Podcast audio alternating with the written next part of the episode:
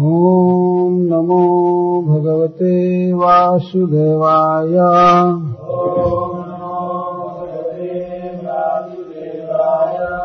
ॐ नमो भगवते वासुदेवाय।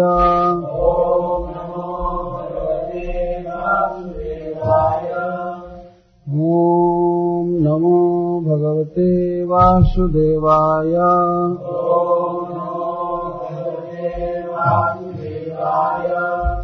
सूत उवाच विदुरस्तीर्थयात्रायाम्। मैत्रेयादात्मनो गतिम् ज्ञात्वा गाधास्तिम् पुराम्। तया वाप्तविवित्सितः। यावतः कृतवान् प्रश्नान्। सत्ता कौशारवाग्रतः। जातैकभक्तिर्गोविन्दे। तेभ्यः स्वपुररामः।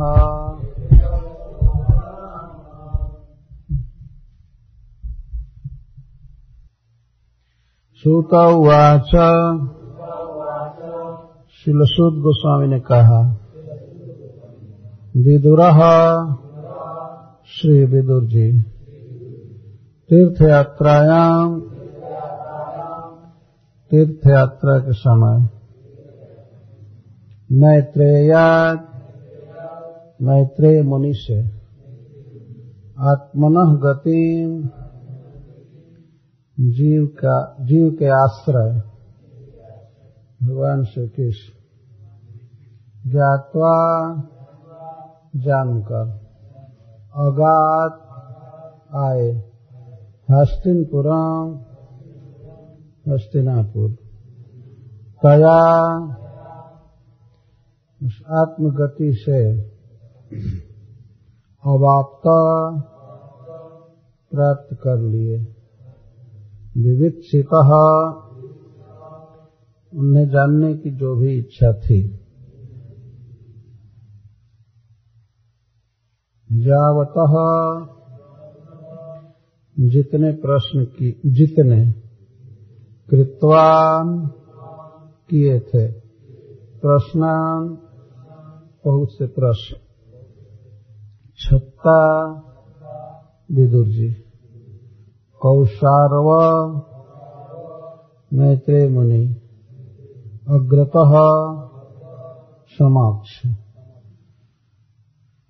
जात उत्पन्न। एक भक्ति ही अनन्य भक्ति।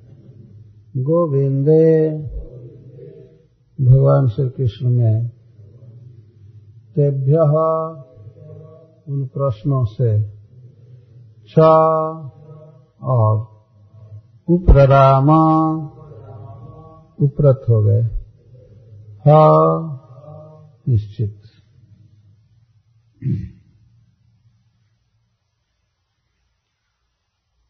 तो सनकादि ऋषियों का यह प्रश्न है शुद्ध जी से कि आप परीक्षित महाराज के जन्म, कर्म और निधन का वर्णन कीजिए। जन्म का वर्णन करने के बाद अब महाराज परीक्षित के कर्मों का कली दमन आदि तथा किस प्रकार वे देह त्याग किए भागवत सुनते हुए यह कहने के लिए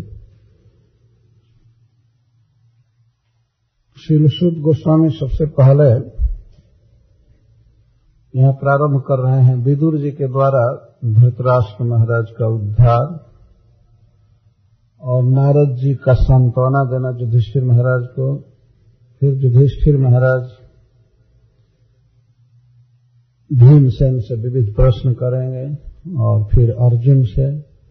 और अर्जुन के द्वारा श्री कृष्ण के गुणों का वर्णन सुन करके पांडव राज्य त्याग कर वैकुंठ जाने के लिए तैयार हो जाएँगे। हिमालय में चले जाएँगे। यह कथा पहले तीन अध्याय में पूरा करेंगे। इसके बाद महाराज परीक्षित के कर्म का वर्णन करेंगे।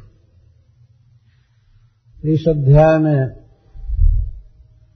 विदुर जी के द्वारा धृतराष्ट्र महाराज को ज्ञान दिया गया है और नारद जी के द्वारा युधिष्ठिर महाराज को ज्ञान दिया गया है। ये शास्त्र की प्रक्रिया है, परिपाटी है। किसी संवाद में ही जनता को ज्ञान दिया जाता है।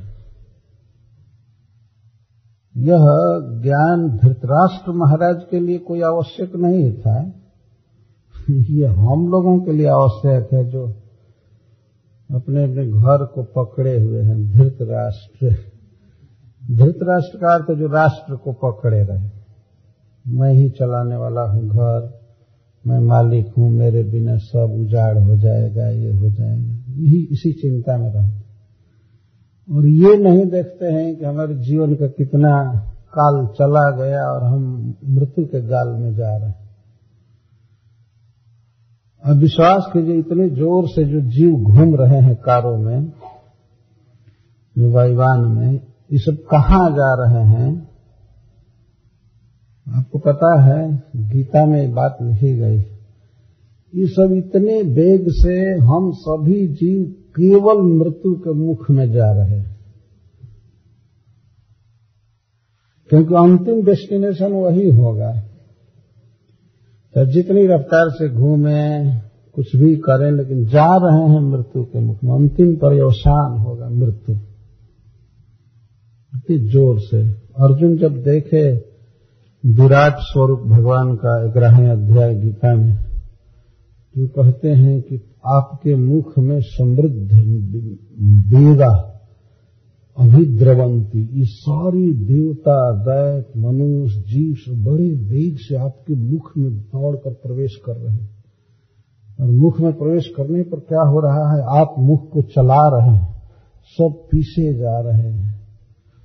कहते हैं जैसे पतंग विशाल अग्नि में कूदते हैं मरने के लिए, वैसे ये सब बहुत बड़े वेग से आपके मुख में समाते जा रहे हैं। ये सब जीव दौड़ रहे हैं। तो श्री विदुर जी, जैसी कथा आप लोगों ने सुना होगा पहले, ये महाराज पांडु के छोटे भाई थे। धृतराष्ट्र महाराज बड़े भाई थे। बहुत बड़ा सौभाग्य था विदुर जी का।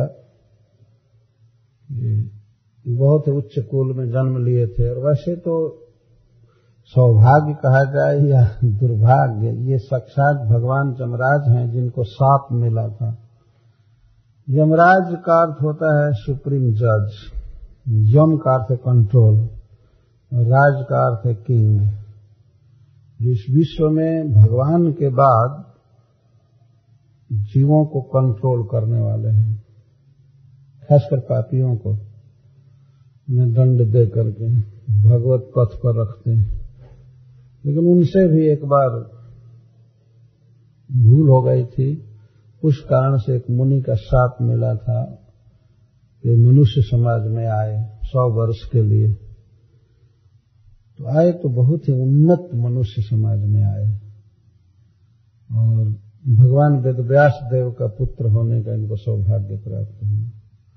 साक्षात भगवान के पुत्र हैं। क्षेत्रज संतान थे, धृतराष्ट्र महाराज, पांडु और विदुर। वास्तव में ये सब पुत्र माने गए महाराज विचित्र वीर्ज के, जो वंश परंपरा से हस्तिनापुर के सिंहासन पर थे, लेकिन असमय में उनकी मृत्यु हो गई। अपने माँ के आग्रह से भगवान वेदव्यास देव अपनी भाभियों के गर्भ से पुत्र उत्पन्न किए। माँ की आज्ञा से किए धर्म देखकर, क्योंकि भारतीय सिंहासन खाली हो गया था। कोई राजवंश में था नहीं जो प्रजा का पालन करे। तो भगवान वेदव्यास देव के द्वारा एक पुत्र तीन उत्पन्न किए गए। जो अंबिका थी, महाराज विचित्र वीर की धर्म पत्नी, काशी नरेश की कन्या उससे धृतराष्ट्र महाराज हुए और अंबालिका से पांडु महाराज हुए। और अंबिका की एक दासी थी, उसके गर्भ से विदुर जी हुए। तो इस तरह से एक व्यवस्था हो गई। परंतु तो बाद में ऐसी घटना घटी कि पांडु महाराज भी असमय में मर गए और उनके देह से उनको कोई संतान प्राप्त नहीं हुई, लेकिन उनकी आज्ञा से उनकी पत्नी कुंती ने देवताओं से पुत्र प्राप्त किया, जो पूर्णतः धर्म के अनुकूल था। बारंबार पति आज्ञा दिए। तो देवताओं को मंत्र से बुलाया उसने वन में और उनसे पुत्र प्राप्त किया। ये बहुत लंबी कथा है। महाभारत में बहुत विस्तार से दी गई। जब पांडु महाराज की मृत्यु हो गई तो उस समय उनके बच्चे छोटे छोटे थे जो युधिष्ठिर आदि। उनको हस्तिनापुर लाए ऋषि लोग। लेकिन धृतराष्ट्र महाराज उनको स्वीकार नहीं कर रहे थे कि ये पांडु के पुत्र हैं। पर भगवान वेदव्यास देव और अन्य मुनियों ने कहा कि ये पांडु के पुत्र हैं और इस तरह से उत्पन्न हुए हैं। तब इनको राज्य दिया गया और इनकी शिक्षा दीक्षा की व्यवस्था हुई। परंतु जो विपक्ष था, धृतराष्ट्र और उनके ज्येष्ठ पुत्र दुर्योधन, ये सब इन पाँचों भाइयों का वध कर देना चाहते थे। क्योंकि जानते थे कि पांडु का राज्य है। धृतराष्ट्र जन्म से अंधे थे, इसलिए उनको राज्य नहीं दिया गया, ज्येष्ठ होने के कारण बावजूद भी। तो अंधा व्यक्ति राजा क्या बनेगा? इसलिए पांडु को राज्य दिया गया था। पांडु महाराज ने राज्य का बहुत विस्तार किया। इसलिए ये लोग जानते थे कि ये पाँचों लड़के अगर रहेंगे तो सारा जगत कहेगा और ये लोग इस राज्य के अधिकारी होंगे। अतः इनका वध करने का वे लोग रात दिन प्रयास करते थे। किसी न किसी उपाय से मर जाए मर जाए मर जाए। राज्य भोगने की लालसा थी उस पक्ष। परंतु भगवान की कृपा से और विदुर जी की सहायता से वे बच्चे मरे नहीं। बहुत विपत्तियों से बचे। बहुत बड़ी बड़ी विपत्तियों से।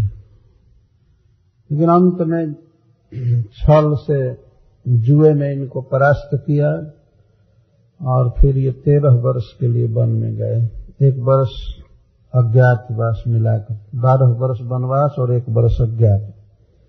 उस अवधि को भी लोग पूरा किए धर्म पूर्वक और फिर आए, विराट नगर में एक मीटिंग हुई। उस मीटिंग में श्री बलराम जी, भगवान कृष्ण, सात्यकी मतलब द्वारका से बहुत से जादव आए थे और पांडव थे। अभिमन्यु का जन्म हो गया था वे सयाने हो गए थे। तो उनका विवाह महाराज विराट की पुत्री उत्तरा से हुआ था। तो वहीं पर एक मीटिंग हुई। कि अब क्या किया जाए? सात्यकी आदि यादव कहते थे कि सीधा आक्रमण किया जाए हस्तिनापुर पर और राज छीन लिया जाए। राज हम लोगों का है। भगवान भी कहे कि हाँ यही करना चाहिए। लेकिन श्री बलराम जी थे उस मीटिंग में। उन्होंने कहा कि नहीं, इस तरह से युद्ध करना ठीक नहीं है। अपने बंधु हैं, अपने भाई हैं, संबंधी हैं। उनसे कुछ बातें की जाए। फिर सात्यकी जी, बल्कि बलराम जी को कहने लगे, बस बस, आप हमेशा दुर्योधन का पक्ष लेते रहते जाइए, आप ही समझा दीजिए ना। समझा दें समझा दें। कॉम्प्रोमाइज करेगा? सात्यकी जी ने कहा, अब क्यों ऐसी बात कहा? तो आप ही जाइए, समझा दीजिए। वो लोग दे देंगे राज। बलराम जी ने कहा, धैर्य रखो धैर्य रखो। बलराम जी ने कहा कि मैं बोलने में उतना कुशल नहीं हूँ। श्री कृष्ण यदि दूत बन करके जाए, ये बोलने में बहुत प्रवीण है और ये बोलेंगे तो हमें विश्वास है कि उन लोगों पर प्रभाव पड़ेगा और वे लोग राज्य दे देंगे।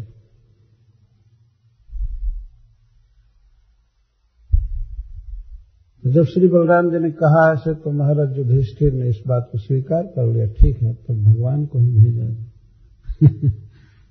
संधि दूत कहते तो सबकी जब आज्ञा हुई तो भगवान गए हस्तिनापुर। बहुत बड़ी कथा है। वे चाहते नहीं थे संधि वास्तव में, वे युद्ध चाहते थे भगवान। लेकिन ऊपर से जो कुछ भी कहना था, संधि की बात किए, प्रेम की, लेकिन भीतर से दुर्योधन के हृदय में बैठ करके बैर की अग्नि को प्रदीप्त कर रहे थे। अंत में युद्ध निश्चित हो गया।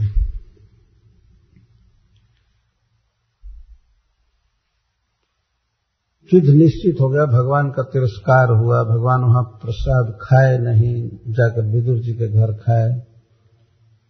विदुर जी को भगवान बहुत मानते थे, बिना निमंत्रण के गए। और दुर्योधन का निमंत्रण स्वीकार नहीं किए। इसके बाद विदुर जी राजभवन में राजा धृतराष्ट्र के पास जाना छोड़ दिए। जब इस प्रकार भगवत आज्ञा का उल्लंघन हुआ तो उनके हृदय टूट गया। अब तक तो वे सहते थे। धृतराष्ट्र महाराज को बारंबार नीति सिखाते थे, धर्म की शिक्षा देते थे, ये करना चाहिए, वो करना चाहिए। लेकिन जब भगवान का अपमान हुआ इस तरह से सिंपल मांग थी। यदि न्याय पूर्वक देना चाहते हो तो पूरा भूमंडल का राज्य दो, लेकिन अन्याय करके देना चाहते हो तो आधा दो। वह भी नहीं देना चाहते हो तो पाँच गाँव दे दो। पाँचों भाई पाँच गाँव में निवास करेंगे, राजा होते हुए भी इतना त्याग करेंगे, क्या किया जाए? लेकिन उधर से जवाब आया, पाँच गाँव बहुत होता है सुई की नोक से जितनी ज़मीन छेदी जाएगी, उतनी ज़मीन भी नहीं दे सकते बिना युद्ध ये भगवान को कहा गया। तो भगवान ने उसी समय सभा में कह दिया, तब तो युद्ध निश्चित हो गया। भगवान कह करके आ गए। आकर युधिष्ठिर महाराज को उन्होंने कहा कि युद्ध तो लोग चाहते हैं, युद्ध तो करना पड़ेगा आपको।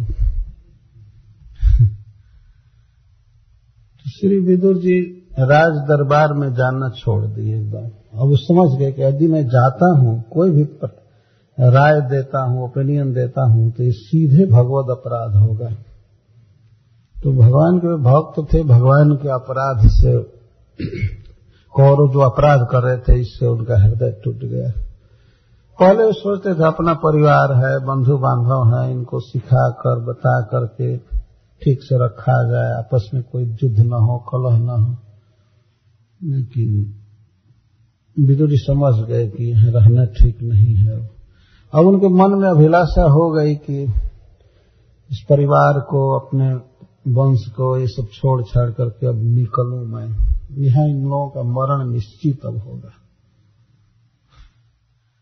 नहीं जा रहे थे दरबार में, लेकिन धृतराष्ट्र महाराज एक दिन स्पेशल इनको बुलाए। भागवत में कथा है। निमंत्रण देकर बुलाया कि बुला बुलाओ तो आए विदुर जी। तो विदुर जी सोच लिए थे कि बिना पूछे कुछ नहीं कहूँगा और आज कहूँगा तो सीधे साफ़ साफ़ बोलूँगा।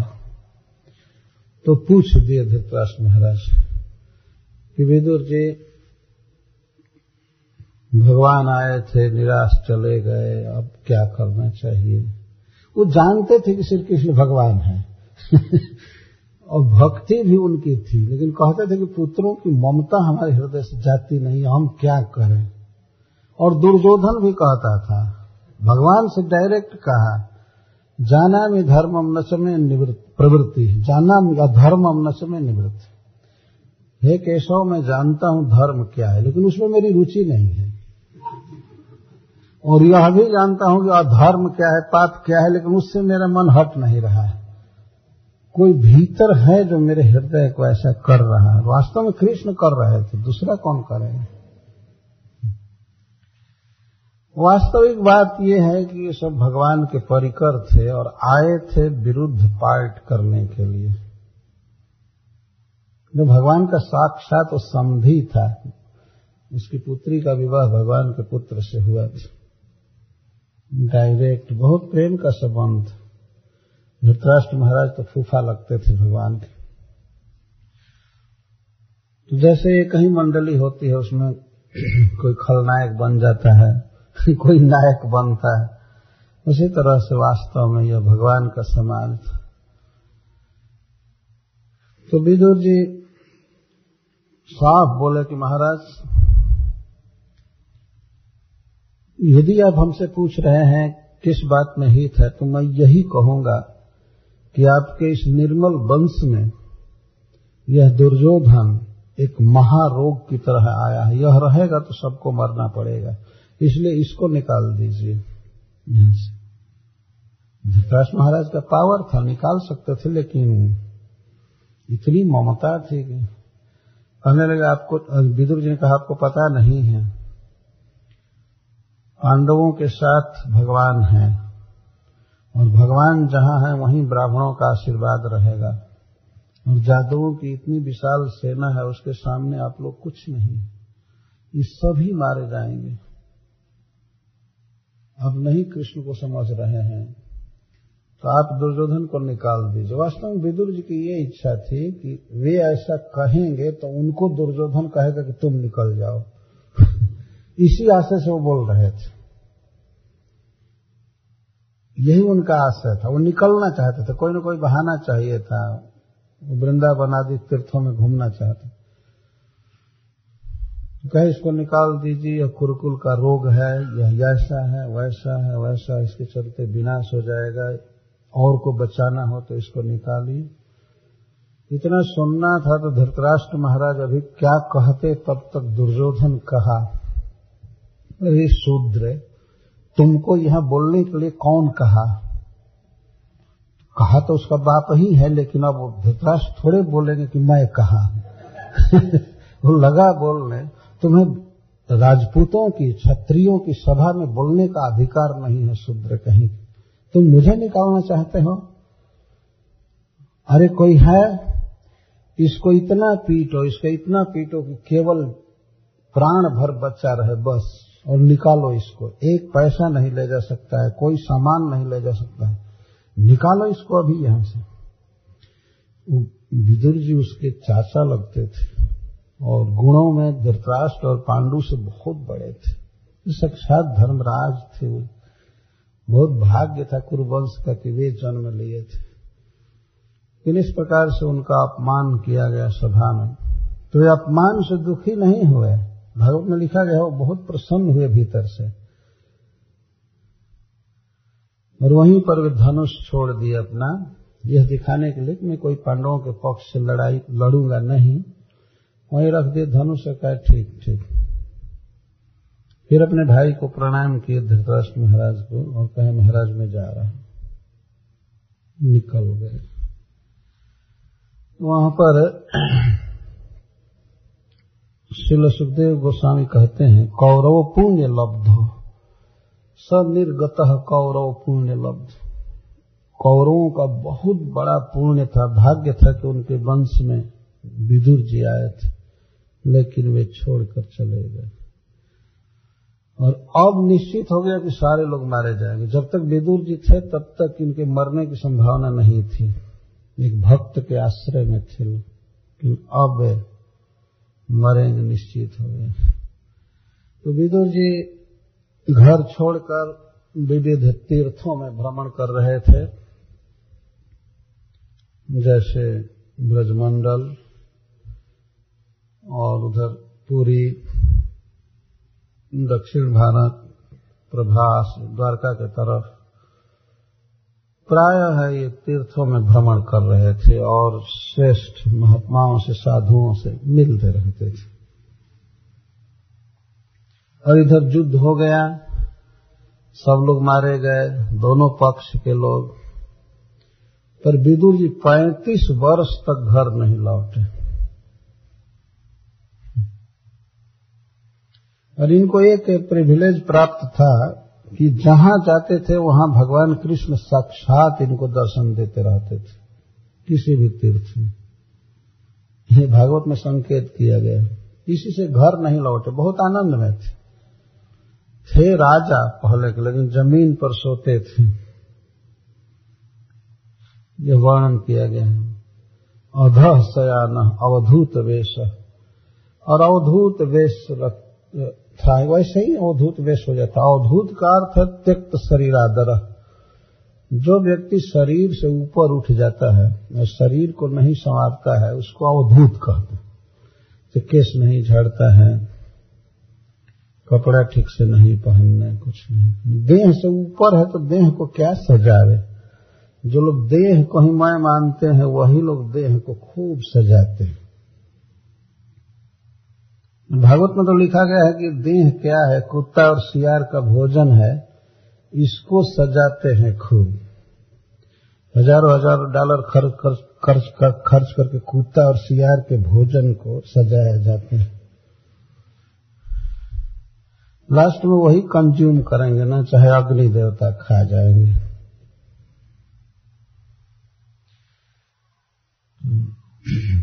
विदुर जी भूमि शयन करते थे।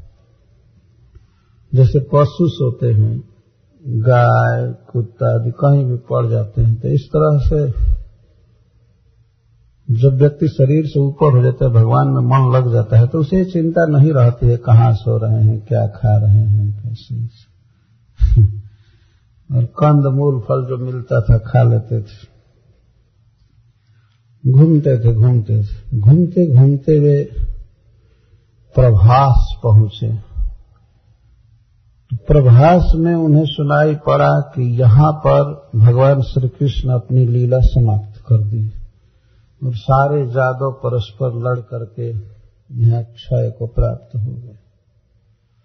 यह सुन करके विदुर जी बहुत काल तक रोते रहे वहाँ पर। जो सारे संबंधी जो असली थे वे इस पृथ्वी को छोड़कर चले गए। यदि वो भगवान का महाजादू था कोई भी मरे नहीं थे, सब भगवान के अप्रकट द्वारका में थे। लेकिन भगवान ने जगत को ये लीला दिखाया। समझना चाहिए, भगवान का शरीर तो छूट ही नहीं सकता, वो पूर्ण चिन्मय है। नक्श सिख तक आत्मा है। शरीर छोड़ नहीं सकते भगवान, लेकिन और जादव और भगवान भी ये सब जादू दिखाए। जादू में जो चीज़ नहीं होती है, वो भी दिखाई पड़ती है। आप लोगों ने शायद देखा होगा जादू। इधर होता है कि नहीं? इधर भी होता है। हमने भारत में देखा है एकदम मस्तक अलग कर दिया गया एक व्यक्ति। जादूगर अपने पुत्र का मस्तक एकदम अलग कर दिया। लेकिन तत्व तो मस्तक अलग नहीं हुआ था। बाद में लड़का जी गया और जब मस्तक ऐसे अलग कर रहा था, सब लड़के दौड़े अपने घर से अनाज लाने के लिए। अरे, बंद करो बंद करो बंद करो, ऐसा मत करो, हम लाते हैं पैसा, अनाज। लड़के दौड़ते। आश्चर्य हो गया देख करके कि मस्तक अलग हो गया, हाथ अलग हो गया, पर कुछ भी अलग नहीं हुआ। इस तरह से जादव परस्पर लड़े, ये तो पहला यही संभव नहीं है। भगवान के परिकर आपस में लड़े और भी मदिरा पिए ये संभव नहीं। ये सब भगवान के द्वारा दिखाया गया। जादू था। भगवान के प्रिय परिकर सब साथ में है, आज भी भगवान के तो इस तरह से जादू था, लेकिन विदुर जी ये सब सुने तो बहुत शोक में डूब गए, अपने सारे स्वजन चले गए। एक तो युद्ध में कुरुक्षेत्र कुरुक्षेत्र के युद्ध में इनके घर के लोग और स्वजन चले गए, और जो संबंधी थे अपने, वो सब द्वारका का, वो सब चले गए। बहुत दुख में पड़ गए। और पागल की तरह कृष्ण का स्मरण करते हुए घूम रहे थे। अब यही सोच रहे थे कि कैसे मैं अब शरीर छोड़ू, कहाँ छोड़ू? अभी पृथ्वी पर रहना नहीं चाहते थे। तो सबसे पहले ब्रज ब्रज भूमि में आए, ब्रजमंडल में, जहाँ भगवान लीला किए थे। वे द्वारका नहीं गए। जा सकते थे द्वारका, लेकिन अब द्वारका में था क्या कि वे जाएँ? वो उनको काटने दौड़ती थी द्वारका। तो ब्रज भूमि में आए। ब्रजमंडल वहाँ जमुना जी के तट पर बैठे थे, जा रहे थे, तब तक इन्होंने उद्धव जी को देखा। उद्धव जी भगवान के साक्षात सखा, मित्र, साथ में रात दिन रहने वाले थे। उनको देखते ही इन्हें ऐसा लगा जैसे कृष्ण मिल गए। और उद्धव जी शोक में मग्न थे जा रहे थे भगवान की आज्ञा से, द्वारिका से, बद्रिकाश्रम जा रहे थे। भगवान की आज्ञा थी कि तुम रहो। और इसीलिए उद्धव जी पर ब्राह्मणों का साथ काम नहीं किया। वे जा रहे थे तो बैठे थे। विदुर जी ने देखा वे पहचान गए कि भगवान के मित्र हैं। तो वे उनको जा करके गले से लगा लिए। ये उम्र में और आयु में बहुत बड़े थे उनसे, उद्धव जी से। जाकर अखबार में भर लिए, इसके बाद पूछने लगे। जानते हैं कि सब लोग चले गए हैं पृथ्वी छोड़ करके, लेकिन पागल की तरह पूछते हैं, बलराम जी कैसे हैं, भगवान कृष्ण कैसे हैं प्रदुम्न कैसे हैं, अनिरुद्ध कैसे हैं, और वसुदेव जी कैसे हैं, भगवान की पत्नियाँ कैसे हैं, बच्चे कैसे हैं, और और सब पूछने लगे।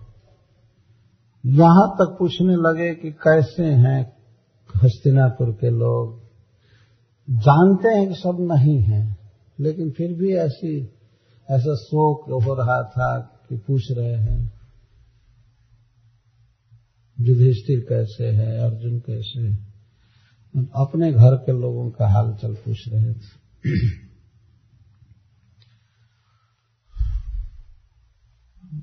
विदुर जी जब इस तरह शोक से पूछ रहे थे, तब उद्धव जी इनको सारी बात सुनाए। ऐसा ऐसा है, कोई नहीं है। और मैं जा रहा हूँ बद्रिकाश्रम क्योंकि भगवान ने मुझे आज्ञा दिया है। भगवान ने मुझे ज्ञान दिया अंत में वेदों का सार। विदु जी ये निवेदन किए कि जो ज्ञान भगवान ने आपको दिया है वो हमको सुनाइए। लेकिन उद्धव जी इतनी धृष्टता नहीं कर सकते थे। उन्होंने कहा कि मैं आपको ज्ञान देने के लिए मैत्रेय जी को भगवान ने कहा है। जब भगवान ज्ञान दे रहे थे उद्धव जी को तो मैत्रेय मुनि वहाँ पास में थे। और मैत्रेय मुनि को भगवान ने आज्ञा दिया कि आप यह ज्ञान विदुर जी को दीजिएगा। तो उद्धव जी ने कहा कि आपको ज्ञान देने के लिए भगवान ने मैत्रेय जी को कहा है तो आप उन्हीं के पास ज्ञान लीजिए। और ये तो एक तो संबंध हमें छोटे थे। तो कैसे ज्ञान दे सकते थे? यह कह करके उद्धव जी वहीं रुके कुछ देर के लिए कुसुम सरोवर पर। और विदुर जी वहाँ से चले मैत्रेय मुनि की खोज में। भगवान से जो ज्ञान मिला था वो लेने के लिए। तो पहुँचे। ये जा रहे थे हिमालय के तरफ़ तो गंगा द्वार, हरिद्वार में मैत्रेय मुनि से भेंट हुई। तो वहाँ पर बहुत से प्रश्न किए हैं। भागवत के तृतीय स्कंध के पाँचवें अध्याय में वर्णन है। और इनका प्रश्न सातवें अध्याय में विस्तार से दिया गया है, तृतीय स्कंध। बहुत प्रश्न किए हैं। तो यहाँ से यहाँ कथा शिलसुद गोस्वामी कह रहे हैं विदुरस तीर्थ यात्राया मैत्रेयादात्मनो गति ज्ञातवा गाद हास्तिनपुरम तया वाप्त विवेक्षित विदुरा, विदुर जी तीर्थयात्रा कर रहे थे। और तीर्थ यात्रा के संदर्भ में उन्हें उनकी भेंट मैत्रेय मुनि से हुई गंगा द्वार में, हरिद्वार में। हरिद्वार को गंगा द्वार भी कहते हैं, क्योंकि गंगा जी हिमालय से वहीं पर मैदान में प्रकट होती हैं।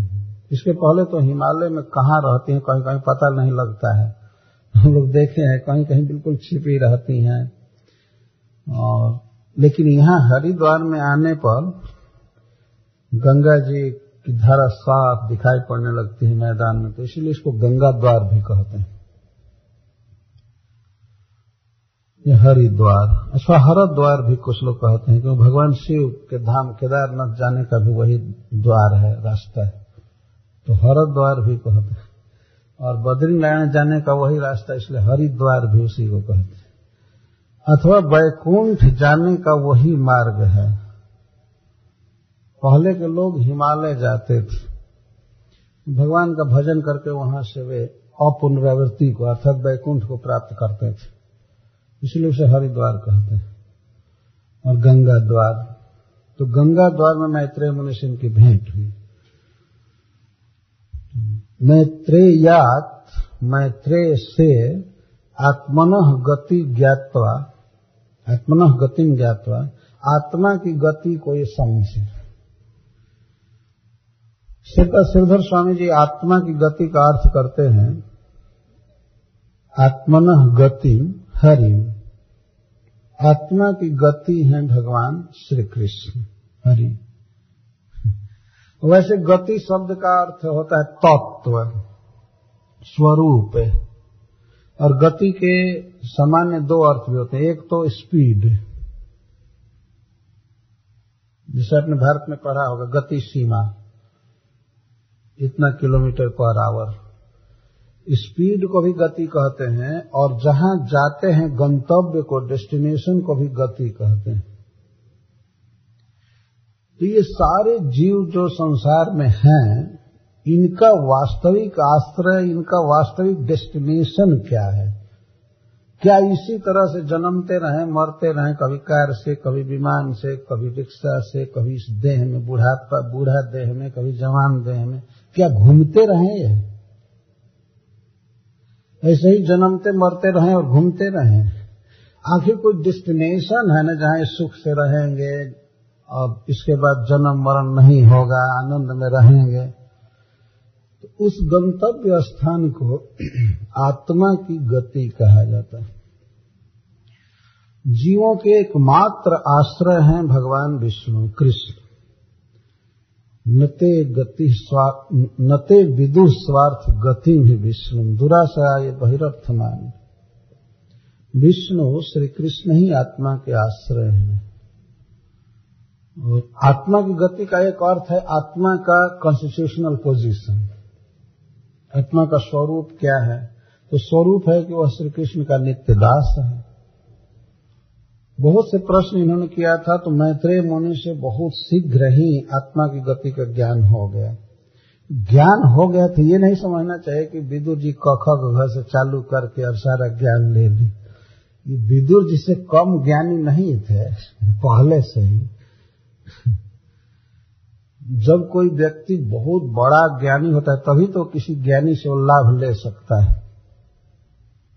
जिसके प्रेम में भगवान बिना निमंत्रण के अपना घर समझ करके उसके घर में जाते हैं, उसके अज्ञान का क्या कहना और भक्ति? परंतु भगवान ने डायरेक्ट उपदेश दिया था, उसको ये सुनना चाहते थे। तो मैत्रेय मुनि से आत्मा के स्वरूप को, या आत्मा के आश्रय भगवान कृष्ण के तत्व को जान करके हस्तिनपुरम आगात हस्तिनापुर लौट आए। हस्तिनापुर लौट आए। सुनने में आश्चर्य लगता है कि जहाँ इनका इतना अपमान किया गया था, फिर उस स्थान पर आने की क्या आवश्यकता थी? तया वाप्त विवेक से था। उस आत्मा की गति के ज्ञान से भागवत को हाथ में ले लीजिए। आत्मा की गति के ज्ञान से इनका सारा मनोरथ पूरा हो गया। जो जानना चाहते थे जान गए। जावत कृतवान प्रश्न छत्ता कौशारवाग्रत जातेक भक्तिर गोविंद तेभ्य प्रदाम। जितने भी प्रश्न किए थे विदुर जी, मैत्रेय जी के सामने तो सबका उत्तर वे नहीं सुने। तेभ्यश्च उपराम हो, प्रश्न स्वयं पूछे थे और उत्तर सुने नहीं। केवल चार पाँच प्रश्नों का उत्तर सुने जैसे भागवत के तृतीय और चौथे स्कंध में दिया गया है। तृतीय और चौथा स्कंध जो है, वो मैत्रेय मुनि के द्वारा बोला हुआ है। सुखदेव जी उसको उद्धृत किए हैं, महाराज परीक्षित के प्रति। तो चार पाँच प्रश्न पूछे और चार पाँच प्रश्न का उत्तर सुनते ही जातैक भक्त गोविंद गोविंद में एक भक्ति उत्पन्न हो गई। एक भक्ति का अर्थ अनन्य भक्त, शुद्ध प्रेम भगवान में उत्पन्न हो गई। प्रेम तो पहले से था ही, और बढ़ गया, कहने का आशा यह। मैत्रेय मुनि के सत्संग से केवल चार पाँच प्रश्न का उत्तर देते देते ये इनकी श्री कृष्ण में और निष्ठा बढ़ गई, और इतनी भक्ति बढ़ गई, इतनी भक्ति बढ़ गई कि अब विदुर जी आगे वो सुनने के योग्य नहीं थे। भगवान का स्मरण करके रात दिन रोने लगे, अब वो तो जो व्यक्ति रो रहा है शिशक रहा है, कृष्ण प्रेम में, वो क्या अब कथा सुनेगा। एक अद्भुत बात यहाँ कही जा रही है कि जिन प्रश्नों को स्वयं उन्होंने पूछा था, उनका उत्तर मैत्रेय जी देना चाहते थे और नहीं सुने। सुनने की स्थिति नहीं थी। इस संसार में बहुत फालतू चीज़ें श्रवण कीर्तन नहीं करना चाहिए। बहुत लोग कुछ भी कहा जाए सुन लेते हैं। कुछ भी कहा जाए सुन लेते हमारे देश में तो इतनी कथाएँ होती हैं, लेकिन सुनने वालों की बहुत संख्या रहती है और कोई विवेक नहीं रहता है क्या सुनना चाहिए, क्या नहीं सुनना चाहिए। जो भी कोई कुछ भी कह रहा हो सुन लेते कुछ भी कह रहा हो सुन लेते और खास करके स्त्री हैं। कहीं भी, कोई भी कुछ भी कह रहा हूँ, बस परम श्रद्धा से सुन लेते। उनको भी पता ही नहीं लगता है कि कचड़ा बोल रहा है कि क्या बोल रहा है। कुछ भी वर्णन करो, कुछ भी सुनो। ये विदुर जी तो स्वयं अपने द्वारा ही पूछे गए प्रश्नों का उत्तर नहीं सुने। क्योंकि जाता एक भक्ति गोविंद है। गोविंद में अनन्य भक्ति हो गई बहुत फालतू चीज़ें श्रवण कीर्तन नहीं करनी चाहिए। ऑलरेडी भागवत लिख दिया गया, यही काफ़ी है। इसी को पढ़े, सुने आदमी। फालतू बातें नहीं बोलनी चाहिए। तो आए हस्तिनापुर। हस्तिनापुर किस लिए आए? पैंतीस वर्षों से तीर्थों में घूमने वाला व्यक्ति और अब अपने जन्मभूमि पर आ रहा है और उस समय जबकि दुर्योधन आदि मर चुके हैं, धृतराष्ट्र मर चुके हैं, पांडु भी नहीं है, कोई नहीं, धृतराष्ट्र हैं, पांडु महाराज नहीं हैं और दुर्योधन आदि नहीं थे, उस समय वे आए। भ्रातुर ज्येष्ठ श्रेयस्कृत। आगे वर्णन किया गया है। अपने ज्येष्ठ भाई का हित करने के लिए। पूछते थे वे और सुनते भी थे, लेकिन करते नहीं थे।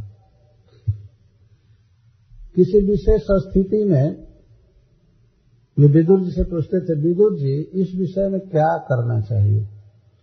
विदुर जी बताते थे, यह करना चाहिए, यह करना चाहिए। लेकिन धृतराष्ट्र महाराज कर नहीं पाते थे। और पूछने से भी रुकते नहीं थे। विदुर, सुनाओ, अब क्या किया जाए। तो विदुर जी कहते थे, महाराज, युद्ध रोक देना चाहिए। आपके आज इतने पुत्र मारे गए। भीमसेन ने आपके इतने पुत्रों का वध आज कर दिया। हाय हाय हाय, रोते रहते थे। आधा घंटा, एक घंटा रोते थे, फिर कहते थे, आगे कहो क्या हुआ आगे कैसे युद्ध हुआ? रोज सुनते थे।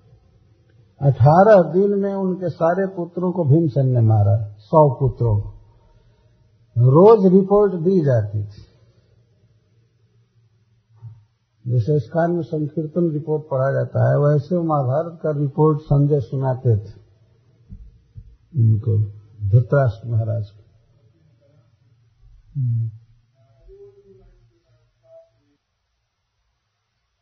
तो धृतराष्ट्र महाराज एक अद्भुत श्रोता हैं जो सुनते थे, पूछते थे, कभी उठते नहीं थे। और विदुर जी भी बहुत बातें करते रहते थे। इसीलिए महाभारत में उस सेक्शन को विदुर नीति कहा जाता है, जहाँ वे धृतराष्ट्र महाराज को सिखाए हैं। और धृतराष्ट्र महाराज कभी नहीं पालन किए। और अब ऐसी दशा हो गई थी, कोई पुत्र नहीं था, कुछ नहीं था, जो युधिष्ठिर के आश्रय में रह रहे थे। और दूसरी बात यह है कि चाहे जो कुछ भी हो, धृतराष्ट्र महाराज पुत्र की तरह पालन किए थे विदुर जी का। इसलिए विदुर जी अपने भाई के उपकार को भूल नहीं सके। जब उनको मैत्रेय जी से ज्ञान प्राप्त हुआ तो वे विचार करने लगे कि अपने भाई को ज्ञान देना चाहिए। जहाँ उनका अपमान हुआ था, वो सब भूल भाल करके फिर से आए उसी गाँव में, अपने घर आए। तो उस समय तो युधिष्ठिर महाराज राजा हो चुके थे तो सीधे युधिष्ठिर महाराज के पास आए। धृतराष्ट्र महाराज भी युधिष्ठिर के ही घर में रहते थे। उनका तो कोई पुत्र नहीं था। युधिष्ठिर महाराज ही पालन कर रहे थे। धृतराष्ट्र और गंधारी का तम बंधुम आगतम दृष्टवा धर्म पुत्र सहानुज, धृतराष्ट्रो युत्सुश्च सूत शारदवत प्रथा। गंधारी, द्रौपदी ब्रह्मण सुभद्रा चोत्तरा कृति अन्यश्च जामय पांडु ज्ञाते ससुता स्त्रिय। विदुर जी जब अपने घर लौटे हस्तिनापुर में, अपने परिवार में तो कौन कौन कैसे मिल रहे थे, इसका वर्णन शुद्धि करते हैं। महाराज युधिष्ठिर मिले अपने सभी भाइयों के साथ, भीमसेन, अर्जुन, नकुल सहदेव के साथ। और धृतराष्ट्र महाराज युजुत्सु युजुत्सु एक व्यक्ति थे जो धृतराष्ट्र महाराज के पुत्र थे, वैश्य स्त्री के गर्भ से जन्म लिए थे। और सूत, संजय शारदवत कृपाचार्य, पृथा, कुंती, द्रौपदी, गंधारी, सुभद्रा, उत्तरा और अन्य भी पांडु महाराज के संबंधियों की जो स्त्रियाँ थीं और उनके पुत्र थे, सभी अपने परिवार के संबंधी, अपने परिवार के विदुर जी को आया हुआ देख करके बहुत प्रेम से मिले। अब कोई आशा नहीं रखे थे कि विदुर जी घर लौटेंगे। कुछ लड़के तो बाद में जन्म लिए थे, वो लोग सुने थे कि हमारे वंश में हमारे दादा ऐसे हुए जो चले गए यहाँ से। तो वे आए तो कुछ लोगों को ऐसा लगा जैसे वो जी करके आ रहे मर करके आ गए हो। बहुत आनंद हुआ। वास्तव में उस वंश में वे बहुत गुणवान व्यक्ति थे, उनके कारण बहुत सी विपत्तियों से पार हुआ था वह वंश। तो उनको आया हुआ देख करके उन लोगों को ऐसा लगा, शुद्ध वर्णन करते हैं, जैसे मूर्छित शरीर में या मरे हुए शरीर में फिर से प्राण आ जाए, इस तरह से सबको खुशी हुई। आँखों से आँसू बहने लगा, रोमांच हो गया कोई चरण में प्रणाम कर रहे थे, कोई हृदय से मिल रहे थे। जैसे धृतराष्ट्र महाराज हृदय से मिल रहे थे, भाई का आलिंगन करने लगे। वो देख नहीं सकते थे, लेकिन ऐसे वचन बोलते, युधिष्ठिर महाराज चरणों में प्रणाम किए। तो फिर वे युधिष्ठिर महाराज को हृदय से लगा लिए, कुंती को प्रणाम किए। कुंती ने उन्हें आशीर्वाद दिया। इस तरह से जो जैसे योग्य थे परिस्वक्ताभिवाद नहीं कोई आलिंगन किए, कोई अभिवादन किए। अभिवादन का अर्थ है वचन से प्रणाम करना। कोई मस्तक झुकाकर प्रणाम किए, कोई सष्टांग प्रणाम किए, इस तरह से मिले, विदुर जी मिल रहे हैं। बहुत खुशी हुई। अपना परिवार का वो भी हेड व्यक्ति सब तरह से आए तो बहुत खुशी की बात। निमुचु प्रेम वास्तव हम सब रो रहे थे। दो प्रकार के आँसू होते हैं। एक तो प्रसन्नता के, आनंद के आँसू होते हैं। आनंद आने पर भी आँसू निकलता है। वो आँसू शीतल होता है और दुख में आँसू निकलते हैं तो ये गर्म होते हैं। ये हम लोगों ने प्रैक्टिकल करके देखा है। पढ़ कर कभी जिज्ञासा हुई तो देखा गया, वास्तव में दुख के आँसू गर्म होते हैं। प्रेम के आँसू ठंडे होते सब रो रहे थे, प्रेम के आँसू बहा रहे थे। बहुत काल से प्रतीक्षा थी, धृतराष्ट्र महाराज ये युधिष्ठिर महाराज तो देखने के लिए बहुत व्याकुल रहते थे और उनके भाई वगैरह सब तो महाराज युधिष्ठिर बहुत सुंदर स्वागत किए, जितनी शक्ति थी उनकी जैसा भगवान का स्वागत किया जाता है, वैसा विदुर जी का स्वागत उन्होंने किया प्रणाम किया चरण धोया बहुत श्रेष्ठ आसन पर बैठाया फिर प्रसाद का तो कहना ही नहीं है। और विदुर जी सब स्वीकार कर रहे थे। वे आए थे धृतराष्ट्र महाराज का उद्धार करने के लिए, क्योंकि वे जानते थे कि युधिष्ठिर आदि के लिए तो कुछ करना ही नहीं, ये तो भगवान के परम प्रेमी हैं। ये लोग भगवान के परिकर हैं, भगवान के पास जाएँगे, लेकिन हमारा भाई दुर्गति में पड़ जाएगा। धृतराष्ट्र महाराज अधोगति में पड़ जाएँगे। एक तो जीवन भर भगवान के भक्तों का विरोध किए, भगवान का भी अपराध किए। इस कल्पना से विदुर जी बहुत दुखी रहते थे, इसीलिए वे आए हैं भाई का उद्धार करने के लिए। महाराज युधिष्ठिर स्वागत कर रहे थे, खिला रहे थे, पिला रहे थे, बहुत बात थे कोई समझ नहीं रहा था कि क्यों आए हैं। ऐसे उनको खुशी हुई, बहुत आनंद हुआ कि आए तो विदुर जी सब स्वीकार करते थे। एकाएक तपस्वी, विरत और एकाएक इन सब बातों को स्वीकार करना। कोई आश्चर्य नहीं किया। सब समझते तो अपना घर है, आए हैं। तो एक दिन की बात है नहीं, उसी दिन, जिस दिन विदुर जी आए मेरे खा लिए, पी लिए, विश्राम कर लिए, क्योंकि विदुर जी पैदल आए थे, थके माने थे। ऐसा नहीं था कि बहुत सुंदर कार से लौटे हो, इसलिए बस बैठे और बातचीत चालू कर दिया। बहुत थके माने थे। पहले से शरीर भी क्षीण हो गया था। तेज बढ़ गया था, लेकिन शरीर क्षीण हो गया था। जब विश्राम कर लिए तब सब लोगों के सामने ही महाराज युधिष्ठिर उनसे इस प्रकार कहने लगे। श्रीमता यहाँ लिखा गया है। लेकिन एक अनुमान किया जाता है कि जिस समय महाराज युधिष्ठिर बात कर रहे होंगे विदुर जी से तो शायद धृतराष्ट्र महाराज नहीं होंगे। लेकिन यहाँ उनको बाद वाद वाद नहीं किया गया। तेसम चुनवता में कहा गया है। सब सुन रहे थे। जिनका नाम ऊपर बोला गया वे सब सुन रहे थे। और युधिष्ठिर महाराज विदुर जी से बात करना चालू किए। बातचीत में सबसे पहले वे अपना, अपनी कृतज्ञता ज्ञापित कर रहे हैं कि आपने कितना हम लोगों की सहायता किया है, पालन पोषण किया है। हमारे पिताजी नहीं थे, आप ही हमारे पिता बनकर के हम लोगों को जिलाए, नहीं तो हम कब का मर गए होते? ये सब उपकार याद कर रहे हैं। युधिष्ठिर वाच। जो भी हो धृतराष्ट्र महाराज भी सुन रहे होंगे, चाहे जो कुछ भी हो। अब तो उनके पुत्र मर ही चुके हैं तो अब सुने चाहे कुछ भी करे। युधिष्ठिर महाराज कहते हैं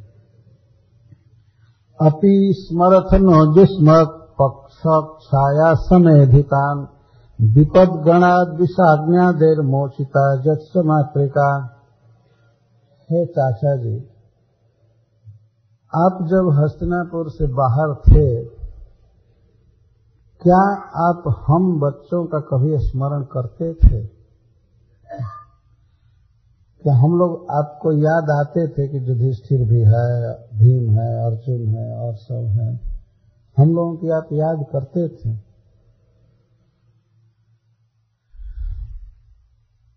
और याद करने के हम लोग योग्य हैं आपके द्वारा। क्यों?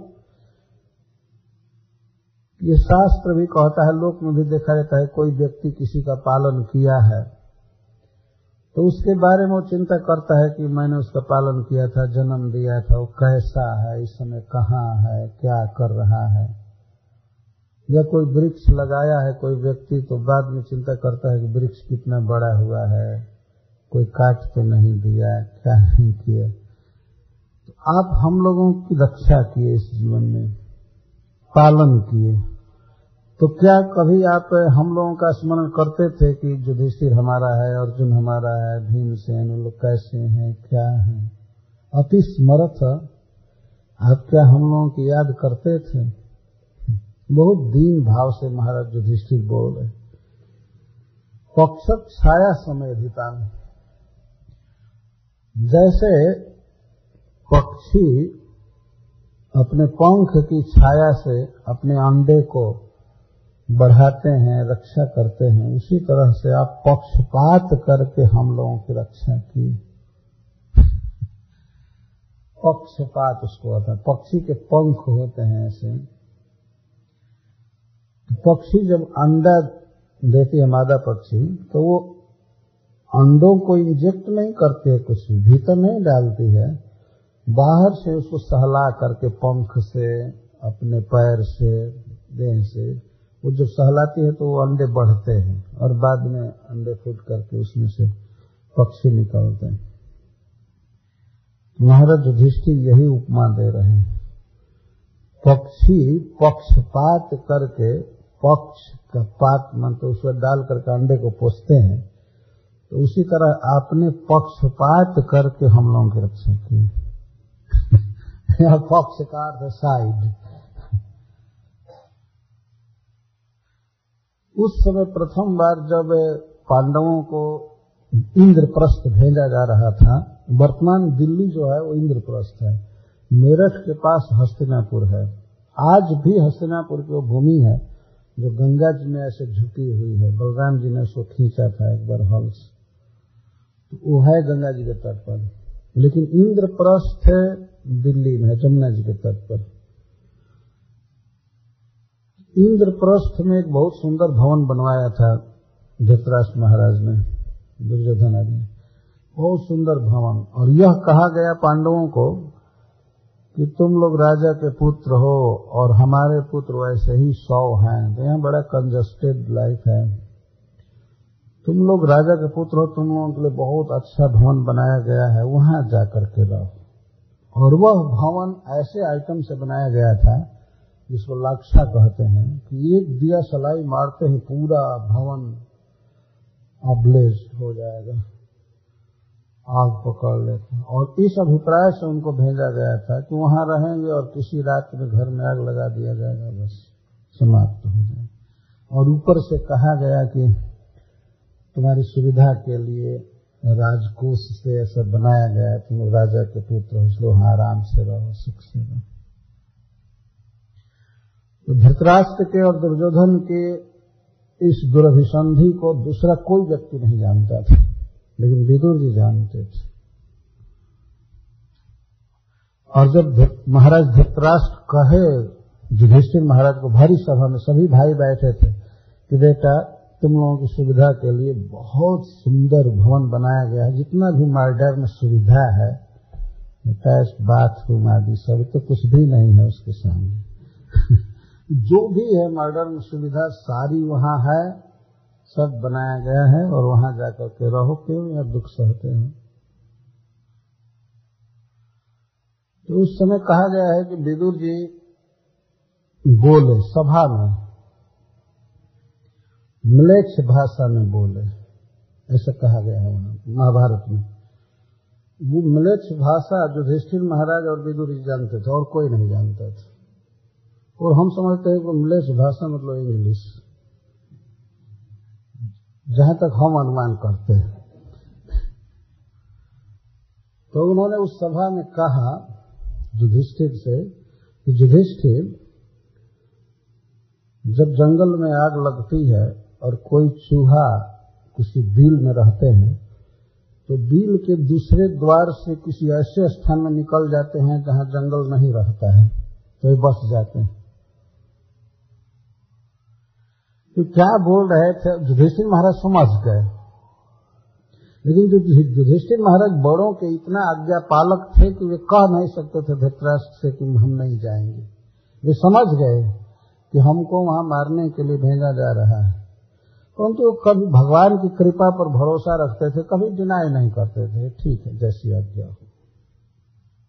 और विदुर जी ने संकेत कर दिया कि सावधान रहना और उन्होंने यह भी संकेत कर दिया इंग्लिश में, या इंग्लिश भाषा जो भी होगा कि वहाँ भीतर भवन में सुरंग बना हुआ है, और कभी आग लगे तो उस रास्ते से तुम लोग निकल जाना। ये उन्होंने बनवा दिया था। और उसमें भी सब सरकारी पैसा ही लगा था सुरंग बनाने में। विदुर जी कोई अपने फंड से नहीं बनवाए। और इसका पता धृतराष्ट्र को नहीं था। बहुत बड़ा टनल बनाया गया था, जो जंगल में जाकर के निकल रहा था। और विदुर जी ने अभी कहा कि प्रथम दिन जिसमें तुम लोग जा रहे हो तो जा करके सब पहले से देख लेना कि किसी दिन संकट आएगा। तो युधिष्ठिर महाराज गए, जब वर्णन है महाभारत में गए तो भीमसेन पहले ये कहे कि भैया देखें वो कहाँ है सुरंग। सुरंग देखा जाए कौरव तो आग लगाने वाले थे ही, लेकिन एक दिन की बात थी। युधिष्ठिर महाराज ने कहा कि किसी न किसी दिन हम लोगों को जलाया जाएगा इस भवन में। इसलिए भीमसेन इस घर को स्वयं ही जला करके हम लोग निकल जाए। ऐसा उन्होंने राय दिया। भीमसेन का ठीक है। एक दिन आग लगाए और टनल देख ही चुके थे। भीमसेन बहुत बलवान थे। आग लग गई तो वे दो भाइयों को दोनों इधर दो बगल में लिए और दो को कंधे पर और माँ को पीठ पर कुंती को। इस तरह पाँचों को टाइम करके चल दी सुरन के रास्ते से। कुंती महारानी भी थी वहाँ। अभी विवाह नहीं हुआ था पांडवों का। लेकिन दैव जोग से वहाँ बरामदे में एक भीलनी जंगल की स्त्री आकर सो गई थी। उसके पाँच पुत्र भी थे।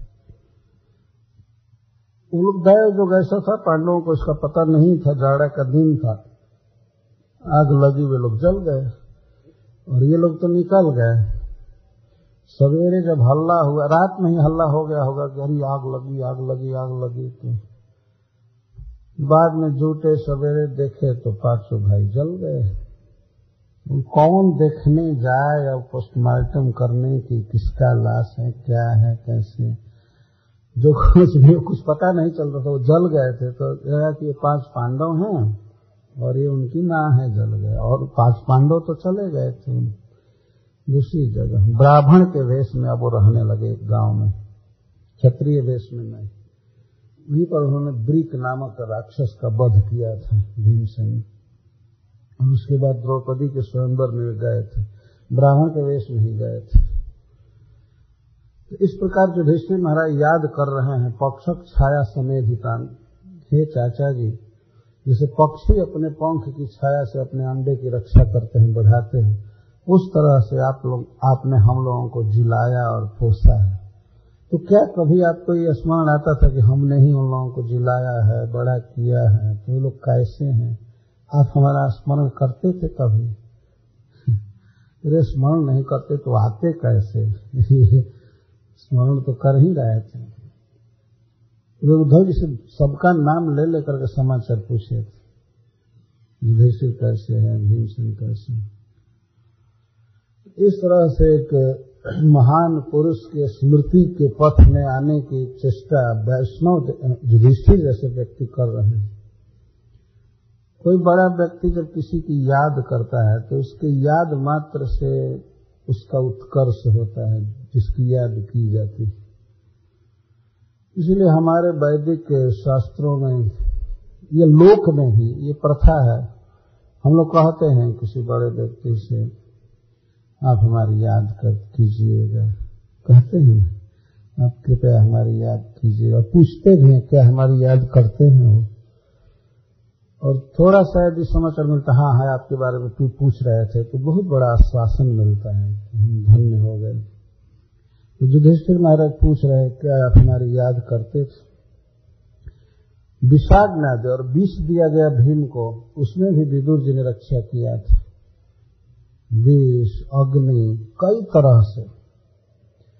पांडवों को सताया गया था, विदुर जी उनकी जान बचाए थे, पाले थे, पोसे थे।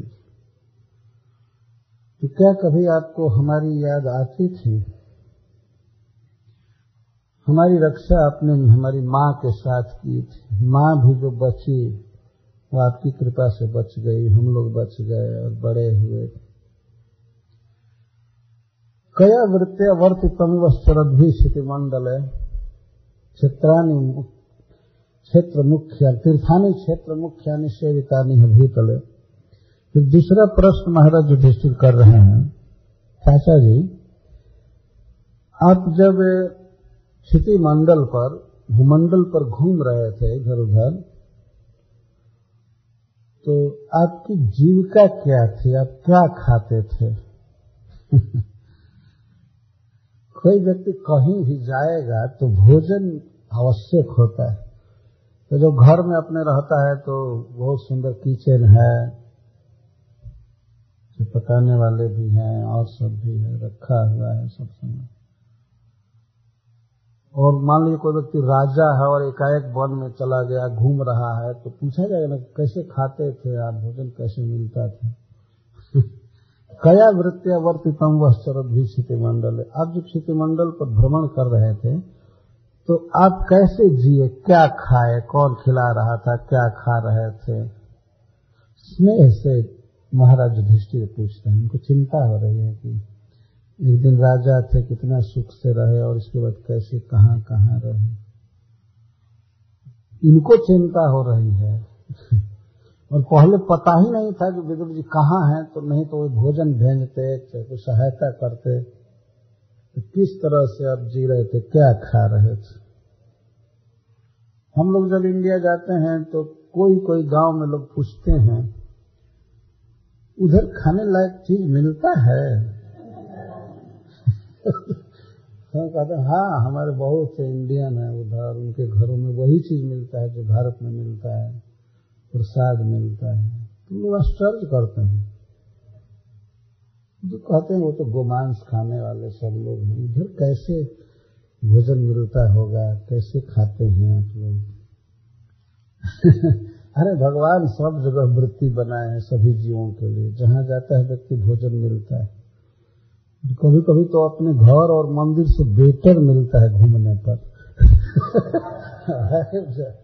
मंदिर उंदिर में तो वही पशु जैसे डाल देते हैं, खाइए खाइए, नहीं खाइए। तो एक बफेट सिस्टम बनाया है ना। बफेट सिस्टम को बॉम्बे में बुफलो सिस्टम कहते भैंस सिस्टम जैसे पशु को डाल देते हैं, वो स्वयं ही जा जा करके खाना चालू करते हैं। ऐसे बस खड़ा होकर स्वयं लो लो लो लो अरे किसी को खिला रहे हैं तो देवता है, उसको प्रेम से खिलाना चाहिए, उसको पास ले जाकर के देना ये भारतीय सिस्टम वह न थाली लेकर के और चंबल भर के खड़ा हो के दो संकोच से थोड़ा लेगा और फिर अब दोबारा बेचारा कहीं को जाने जाए उसमें। शायद कौम खिलाने वालों की एक प्रवृत्ति होगी ऐसे। भोजन आग्रह करके कराना चाहिए। लो लो लो, लो और और आग्रह। ये भारतीय कल्चर एक बार वृंदावन में कुछ भक्त बैठे थे हम लोग खाने के लिए।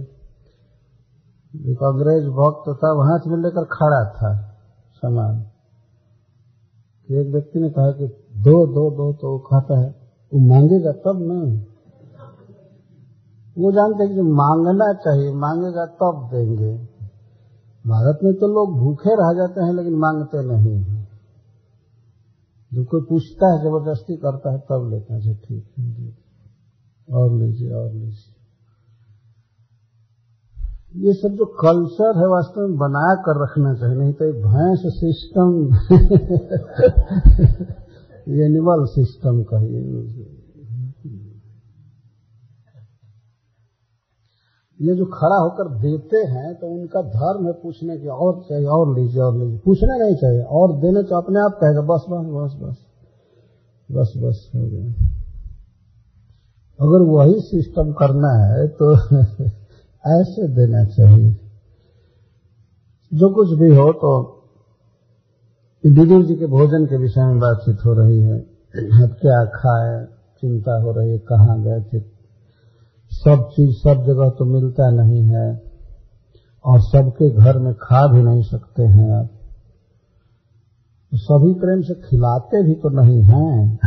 तो कहाँ खाए, कहाँ सोए, कैसे रहे, जिज्ञासा हो रही है। कया वृत्यावर्तित नमस्चरत भी स्थिति मंडल। और हम जानते हैं कि आप तो तीर्थानी क्षेत्र मुख्य नहीं, आप तो तीर्थों में ही घूमे होंगे। क्योंकि आपका स्वभाव पहले से ही है, और कोई संसार का वंडरफुल चीज़ देखने की आपको कोई इच्छा नहीं होती। एक दिन मैं गया था सेन डियागो तो जिसके यहाँ गया था, वो कहे कि, महाराज, आपको सेन डियागो घूमने की इच्छा है? मैं कहा, नहीं। यहाँ क्या मेरी इच्छा होगी घूमने की? अपना मंदिर है, बस उसको देख लिया, बस हो गया। और क्या देखना है? तो नहीं, वो और लोग आते हैं विजिटर लोग बहुत देखते वो लोग देखते रहे। हम लोगों को देखने की कोई चीज़ नहीं थी युधिष्ठिर महाराज स्वयं कह रहे हैं विदुर जी के लिए कि आप क्षेत्र मुख्यानी तीर्थानी, आप तीर्थों में भ्रमण किए हैं और वो भी भगवान के धाम में। भगवान के धाम को क्षेत्र कहा जाता है। जैसे पूरी को श्री क्षेत्र कहते हैं, पुरुषोत्तम क्षेत्र। क्षेत्र का अर्थ होता है खेत। अपभ्रंश भाषा में हिंदी में क्षेत्र को ही खेत कहते हैं। तो खेत में हम देखते हैं बहुत सी फ़सलें उत्पन्न होती हैं, उसको खाते हैं, पीते हैं।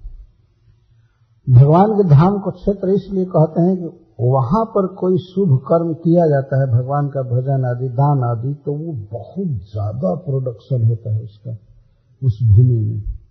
बहुत ज़्यादा फल बनता है। इसीलिए उसको क्षेत्र कहते हैं।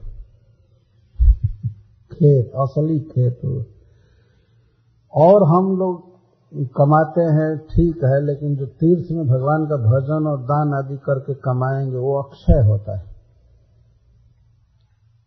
अक्षय होता है। इसलिए उसको क्षेत्र कहा गया तो आप किस किस क्षेत्र में घूमे? कहने का आशय यह भी है। अब कौन कौन तीर्थ में गए, भगवान के धाम में गए और वहाँ कैसे कैसे दर्शन किए? फिर कहते हैं वास्तव में आप जैसे महात्मा भगवत भक्त यदि तीर्थ में घूमे तो उससे तीर्थों को ही लाभ होता है। आपको आपको कौन सा लाभ बाकी रह गया? है भगवत विधा भागवता तीर्थ भूता स्वयं विभो। तीर्थी कुरंत तीर्थानी स्वांतस्थे न गदा भगवत विधा भागवता, आप जैसे भागवत पुरुष स्वयं ही तीर्थ होते। स्वयं तीर्थ और जंगम तीर्थ हैं, चर तीर्थ, घूमने वाले तीर्थ। जहाँ जाते हैं, वहाँ लोगों को तारते रहते हैं। लोगों की अशुभ वासनाएँ दूर होती हैं, भगवान से प्रेम बढ़ता है। इसको तीर्थ कहते हैं। तीर्थ का अर्थ होता है जो तार दे, ऊपर उठा दे। इसको तीर्थ कहते हैं। तो आप लोग, आप जैसे भागवत पुरुष स्वयं है तीर्थ। आप जैसे किमुत भाव, भावा आप जैसे भागवत तीर्थ हैं, आपके विषय में तो कहना ही क्या है? आप तो और श्रेष्ठ। क्या विशेषता होती है? विदुर जी जैसे भागवत पुरुष में स्वांतस्थेन गदा धरता स्व अंतस्थ, उनके अंत में, हृदय में गदाधर भगवान रहते हैं। सदा विश्राम करते गदाधर। गया जी में जो भगवान विराजते हैं, उनको गदाधर कहते हैं। तो पाप नष्ट करने में गया जी का बहुत बड़ा महत्व है। यदि पूर्वजों से कोई भूल चुक रह गई है, पाप रह गया है तो वहाँ भगवान के धाम में पिंडदान आदि करने से उनके सारे पाप माफ़ कर दिए जाते वैष्णवों के हृदय में तो सदा गोविंद का विश्राम रहता है। तुम्हारा हृदय सदा गोविंद विश्राम। गोविंद कहे न मोर वैष्णव पराण तो स्वांतस्थे न गदा भरता अपने हृदय में गदाधर भगवान को लेकर के आप लोग चलते हैं, इस बल से तीर्थी कुरवंत तीर्थान। तीर्थों को भी सुतीर्थ बना देते हैं आप लोग। युधिष्ठिर महाराज का उद्गार। तीर्थों में आप जैसा महान वैष्णव जाए तो तीर्थों को ही लाभ है। और वास्तव में यह बात बिल्कुल उचित है। तीर्थों में सबसे श्रेष्ठ तीर्थ है गंगा जी, जो भगवान के चरणों से निकली हैं। लेकिन गंगा जी इस पृथ्वी पर आ नहीं रही थी। उनको बहुत डर लग रहा था कि इस पृथ्वी पर तो बहुत पापी भरे पड़े हैं। वेद शास्त्र की आज्ञा का पालन नहीं करते हैं। खान पान बिगड़ा है और भी आचार भ्रष्ट सब। सब आया करके मुझमें स्नान करेंगे। और स्नान करेंगे तो उनका पाप धोते धोते मेरी शक्ति थक जाएगी, मैं मलिन हो जाऊँगी। इसलिए मैं नहीं जाऊँगी। भगीरथ जी से गंगा जी ने साफ़ कह दिया, मैं नहीं जाऊँगी। और दूसरी बात है कि मैं जब इतने वेग से गिरूँगी तो मेरा कोई वेग धारण करने वाला चाहिए, नहीं तो मैं पृथ्वी को फोड़कर पताल चले जाऊँगी तो फिर भगीरथ जी भगवान शिव को प्रसन्न किए, गंगा जी का वेग धारण करने के लिए। और, उन्होंने गंगा जी से कहा कि आप चिंता मत कीजिए, पापी लोग दुनिया से आप में स्नान करने आएँगे तो विष्णु के भक्त भी आएँगे स्नान करने के लिए। बिल्कुल शुद्ध भक्त, जिनमें कोई कोई कामना वासना कुछ नहीं है। वे लोग जब आप में स्नान करने आएँगे तो आपका मल धुल जाएगा, आप साफ़ हो जाएँगे। तब गंगा जी तैयार होंगे। ठीक है ठीक है। तो वो आएँगे इस पृथ्वी पर। तीर्थी कुरवंत तीर्थानी भगवान के भक्त तीर्थों को सुतीर्थ करते हैं। विदुर जी के लिए बात बिल्कुल फैक्ट है वास्तव में। अगर विदुर जैसा महात्मा घूमे तो गंगा आदि की अपवित्रता भी दूर कर देते हैं लोग। भगवान के बहुत प्रिय थे विदुर जी। जब संधि दूत बनकर भगवान गए थे, और इनके घर में चले गए, विदुर जी के घर में तो दोपहर का प्रसाद खाकर भगवान थोड़ा सा लेटे। जब ऐसे लेटे थे तो विदुर जी इनके चरण के पास बैठे, चरण दबाने लगे। दबाते दबाते भगवान को थोड़ी सी तंद्रा आई, थके मांदे थे, आए थे जर्नी की थकावट थी विराट नगर से हस्तिनापुर। भगवान को नींद आ गई। तो विदुर जी वहीं पैर के पास ही लेट गए और गोद में चरण लिए लिए। इसलिए विदुर जी को भागवत में सहर्ष शीर्षण चरणोपधान इनको कहा गया, भगवान के चरणोपधान है, उपधान मन तकिया चरण के तकिया है विदुर जी। तृतीय स्कंध में ये बात आई। इस इतना बड़ा सौभाग्य इनको मिला भगवान निःसंग इनके गोद में अपना चरण रख करके सो गए थे। सिर से उपधान होता है तकिया जो सिर के पास रखते हैं, पैर के पास रखते हैं। तो विदुर जी भगवान के पैर के तकिया पीलो इनके बारे में युधिष्ठिर महाराज जो कह रहे हैं, बिल्कुल उचित है कि आप जैसे भागवत पुरुष तीर्थों को सुतीर्थ बनाते हैं। ठीक है। आप आप लोग धारणा करते जाइए क्या क्या पूछ रहे हैं युधिष्ठिर महाराज। पहले तो उन्होंने ये पूछा कि क्या आप हमारा स्मरण करते थे? कि आपकी कृपा से हम लोग जिए हैं। दूसरा, आप कौन कौन तीर्थ में घूमे और उन तीर्थों में घूमते समय आपकी आजीविका क्या थी? तीसरी उक्ति कह रहे हैं कि आप जैसे भागवत पुरुष स्वयं ही तीर्थ होते हैं क्योंकि आपके हृदय में भगवान विराजते हैं तो उनकी कृपा से आप लोग तीर्थों को भी सुतीर्थ करते हैं। सबसे पावन वैष्णव होते हैं। उनके संग से, वचन श्रवण से व्यक्ति शुद्ध हो जाते हैं। और अंतिम समाचार पूछ रहे हैं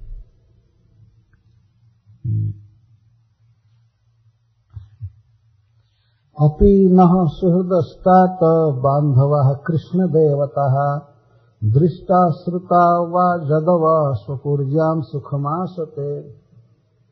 जहाँ जिस व्यक्ति की आसक्ति होती है, उसी की बात पूछता है। युधिष्ठिर महाराज पूर्ण कृष्णासक्त व्यक्ति वे लोग तो पकड़े गए तो सबको सूली पर चढ़ाया गया पकड़ करके। तो उस साधु को भी सूली पर चढ़ा दिया गया। लेकिन वो मरे नहीं, चोर तो सब मर गए। ये तो तेजस्वी थे, मरे नहीं। फिर राजा को सूचना दी गई करे वो तो साधु मर नहीं रहा है। बहुत आश्चर्य में राजा पड़ गया, आकर देखा तो तेजस्वी साधु क्षमा मांगने लगा, फिर भेजा तो राजा पर वे रंज नहीं हुए, क्रोधित नहीं हुए साधु, सीधे जमराज जी के पास पहुँचे। और पहुँच करके उन्होंने प्रश्न किया कि तुम किस तरह से दंड दे रहे हो? हमने क्या अपराध किया था कि हमको सूली पर चढ़ाएँगे? जमराज जी फिर रजिस्टर, चाहे कंप्यूटर देखे होंगे जो भी चित्रगुप्त जी से कहा कि देखिए, कुछ भी नहीं था वहाँ पर।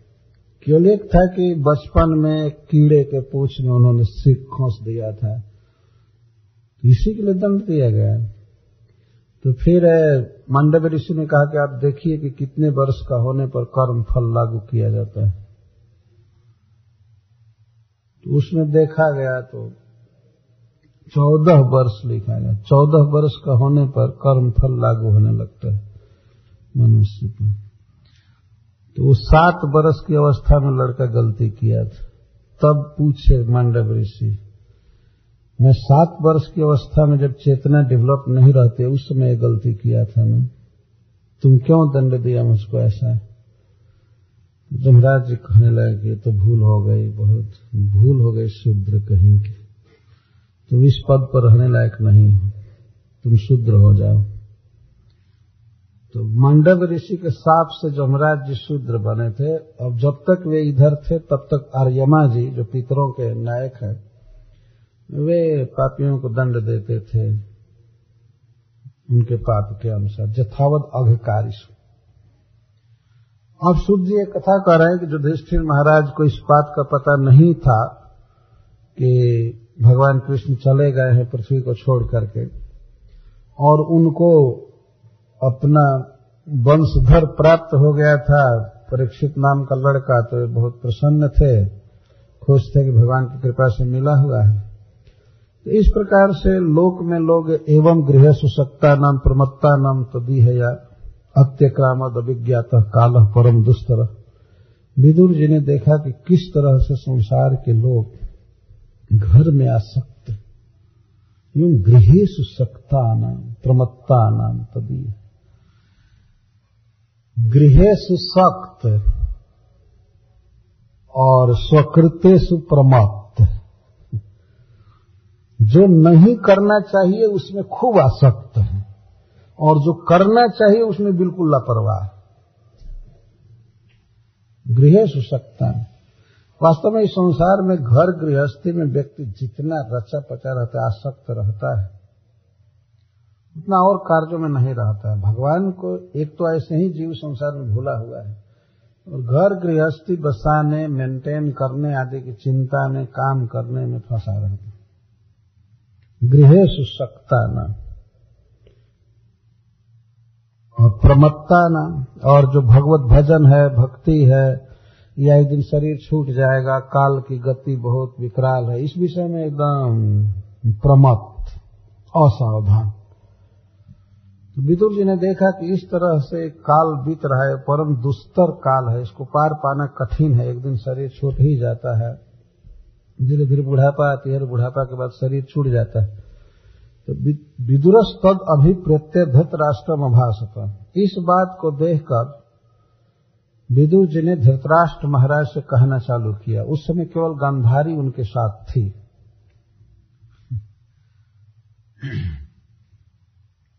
अथवा गंधारी कहीं दूसरी जगह होगी तो धृतराष्ट्र महाराज से कहने लगे किसी भी मनुष्य को ये विचार ज़रूर करना चाहिए कि हमारा जीवन किस तरह मृत्यु के मुख में जा रहा है। काल कितना आयु खा गया। अब जो लोग पैतालीस, पचास से पचपन वर्ष के हैं तो पचपन वर्ष तो गया ना। और सबसे सुंदर दिन चला गया। अब तो केवल टॉयलेट जाने भर समय बाकी रहा। अरे, बुढ़ापा में घर के लोग प्रशंसा करते हैं उस बूढ़े की और कहते हैं, अभी तो बिना किसी की सहायता के टॉयलेट चले जाते हैं। बहुत भारी पुरुषार्थ कमा रहे हैं। तो खुश होते अभी तो बहुत अच्छे हैं। बस इतनी ही, इतना ही सक्सेसफुल जीवन रहेगा कि अपने से चले जाए बाथरूम शौच आदि कर लें, बस। तो शरीर उतना ही बाकी रहा ना। जो भगवत भजन है, उसमें लोग प्रमत्त रहते हैं। असावधान। किसी कार्य जब करते हैं हाँ करते हैं, कितने? वन राउंड जो वन राउंड करते हैं, और और काम कितने राउंड कर लेते हैं? है ना? मंडे से फ्राइडे तक कितना काम लोग करते हैं, क्या क्या? भोजन करना हो तो एक ही चपाती थोड़े खाएँगे, कई खा लेंगे। लेकिन भजन में ऐसा लगता है कि भजन एक ऐसी चीज़ है जो ऑप्शनल है, हमारी इच्छा पर है करे या ना करे, और बाकी तो दूसरे की इच्छा से करना पड़ता है। सब जगह रूल है। ऊपर से ही ऑर्डर होता है, इतना करना पड़ेगा, ऐसे करना पड़ेगा, ऐसे करना पड़ेगा। आपको इंश्योरेंस लेना पड़ेगा। ऊपर से ऑर्डर है, ऐसे ड्राइविंग करेंगे, ये करेंगे, वो करेंगे, इतना किराया है, ये है। लेकिन भजन में लगता है, भजन करने वाले पर ही सब डिपेंड है, जितना करे ना करे। अजीब आदमी बना लिया। ये नहीं पूछता है कि कोई वैदिक अथॉरिटी, शास्त्र हमारे लिए क्या कह रहा है, कितना भजन करना चाहिए? ये पता लगाना चाहिए ना।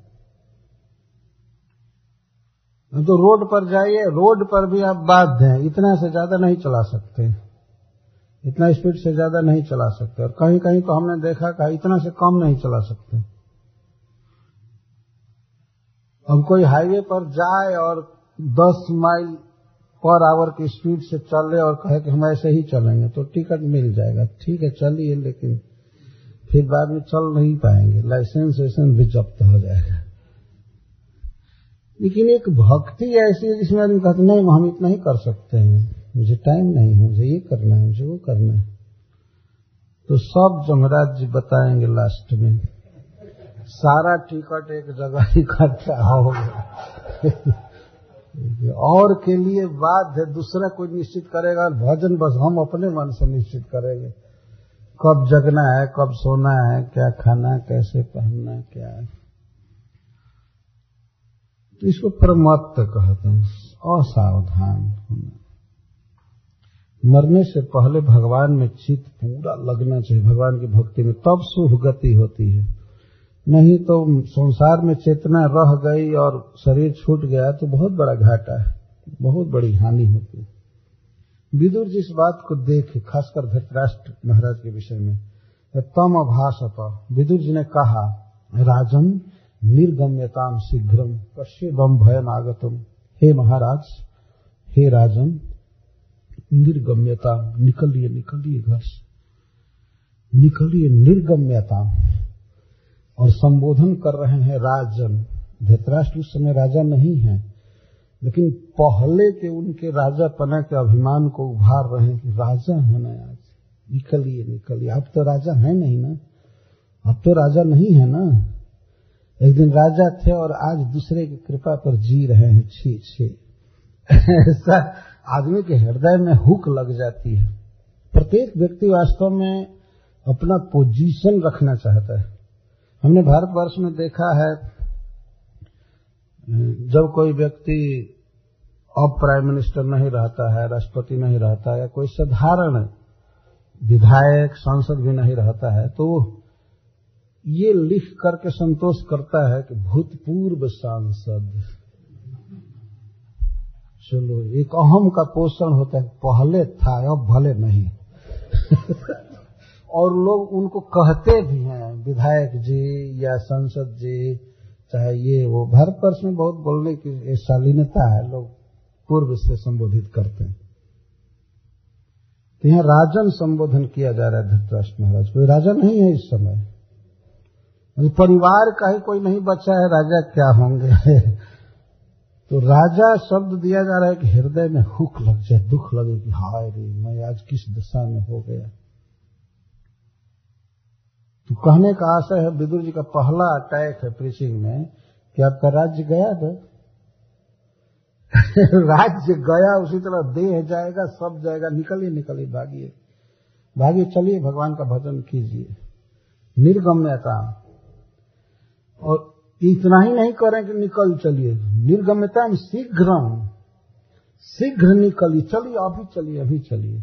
और युधिष्ठिर महाराज आदि सब सोए हुए हैं। है रात्रि का समय निर्गम्यता शीघ्रम। शीघ्र निकल चलिए। पश्चेदम भयम आगतम। आप जरा विचार कीजिए विचार कीजिए, भय आ गया। भय आगतम भयम। भय का अर्थ होता है मृत्यु। इस संसार में सबसे ज़्यादा भय व्यक्ति को लगता है मरण से। सबसे ज़्यादा भय मरण से लगता है। अब कोई अस्पताल में भर्ती हुआ हो तो जी रहा है, स्वजन पूछते हैं, कैसे हैं? ठीक है, जी रहे हैं। लेकिन भय लगा रहता है, कहीं वो न हो जाए। मरण न हो जाए। मरण से भय लगता है। डरती है रूह यारो, और जी भी कांपता है। मरने का नाम मत लो, मरना बुरी बला है। मरना भय। भागवत में भय शब्द मरण को कहा गया तो विदुर जी कह रहे देखिए, मरण आ चुका है। आ चुका मरण। अब चलिए, निकलिए निकलिए निकलिए। तो निर्गम्यताम शीघ्रम पश्चितम भयम आगतम, जल्दी निकलिए। वो ज़ोर से नहीं बोल रहे हैं धीरे धीरे बोल रहे हैं, जल्दी निकलिए निकलिए। भय आ गया, आपके मरने का समय आ गया। तो धृतराष्ट्र महाराज कहते विदुर, मरने का समय आ गया तो मरण का प्रतिक्रिया करना चाहिए ना। उसको काउंटर करने का कोई उपाय करना चाहिए जब मृत्यु को रोका जाए, भागने से थोड़े मृत्यु छोड़ेगी। तो कोई उपाय किया जाए ना, प्रतिक्रिया करनी चाहिए ना। जैसे मान लीजिए शीत पड़ रहा है तो कोई हीटर जलाना है, आग जलाना है, बीमार पड़ गए तो मेडिसिन लेना इसको प्रतिक्रिया कहते तो जो मरण आने वाला है तो उसको रोकने का उपाय करना चाहिए ना, प्रतिक्रिया करनी चाहिए ना। तब विदुर जी कहते हैं, प्रतिक्रिया में जस्य है। कुतश्चित करे चित प्रभु। हे प्रभु, प्रतिक्रिया में जस्य है। इस संसार में सब चीज़ की प्रतिक्रिया भगवान ने बनाया है, लेकिन मरण की प्रतिक्रिया नहीं बनाया। कहीं भी और किसी भी उपाय से। हिरण्यकशपु आदि बहुत प्रयास किए कि वे न मरे।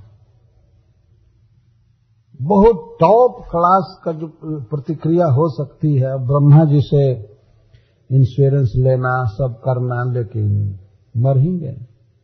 हिरण्यकशपु मर गए। वो तो प्रतिक्रिया करने की सोचा बहुत वरदान प्राप्त किया, ऊपर न मरू, नीचे नहीं, रात में, दिन में नहीं, अस्त्र से नहीं, जहर से नहीं, पशु से नहीं, आदमी से नहीं, देवता से नहीं।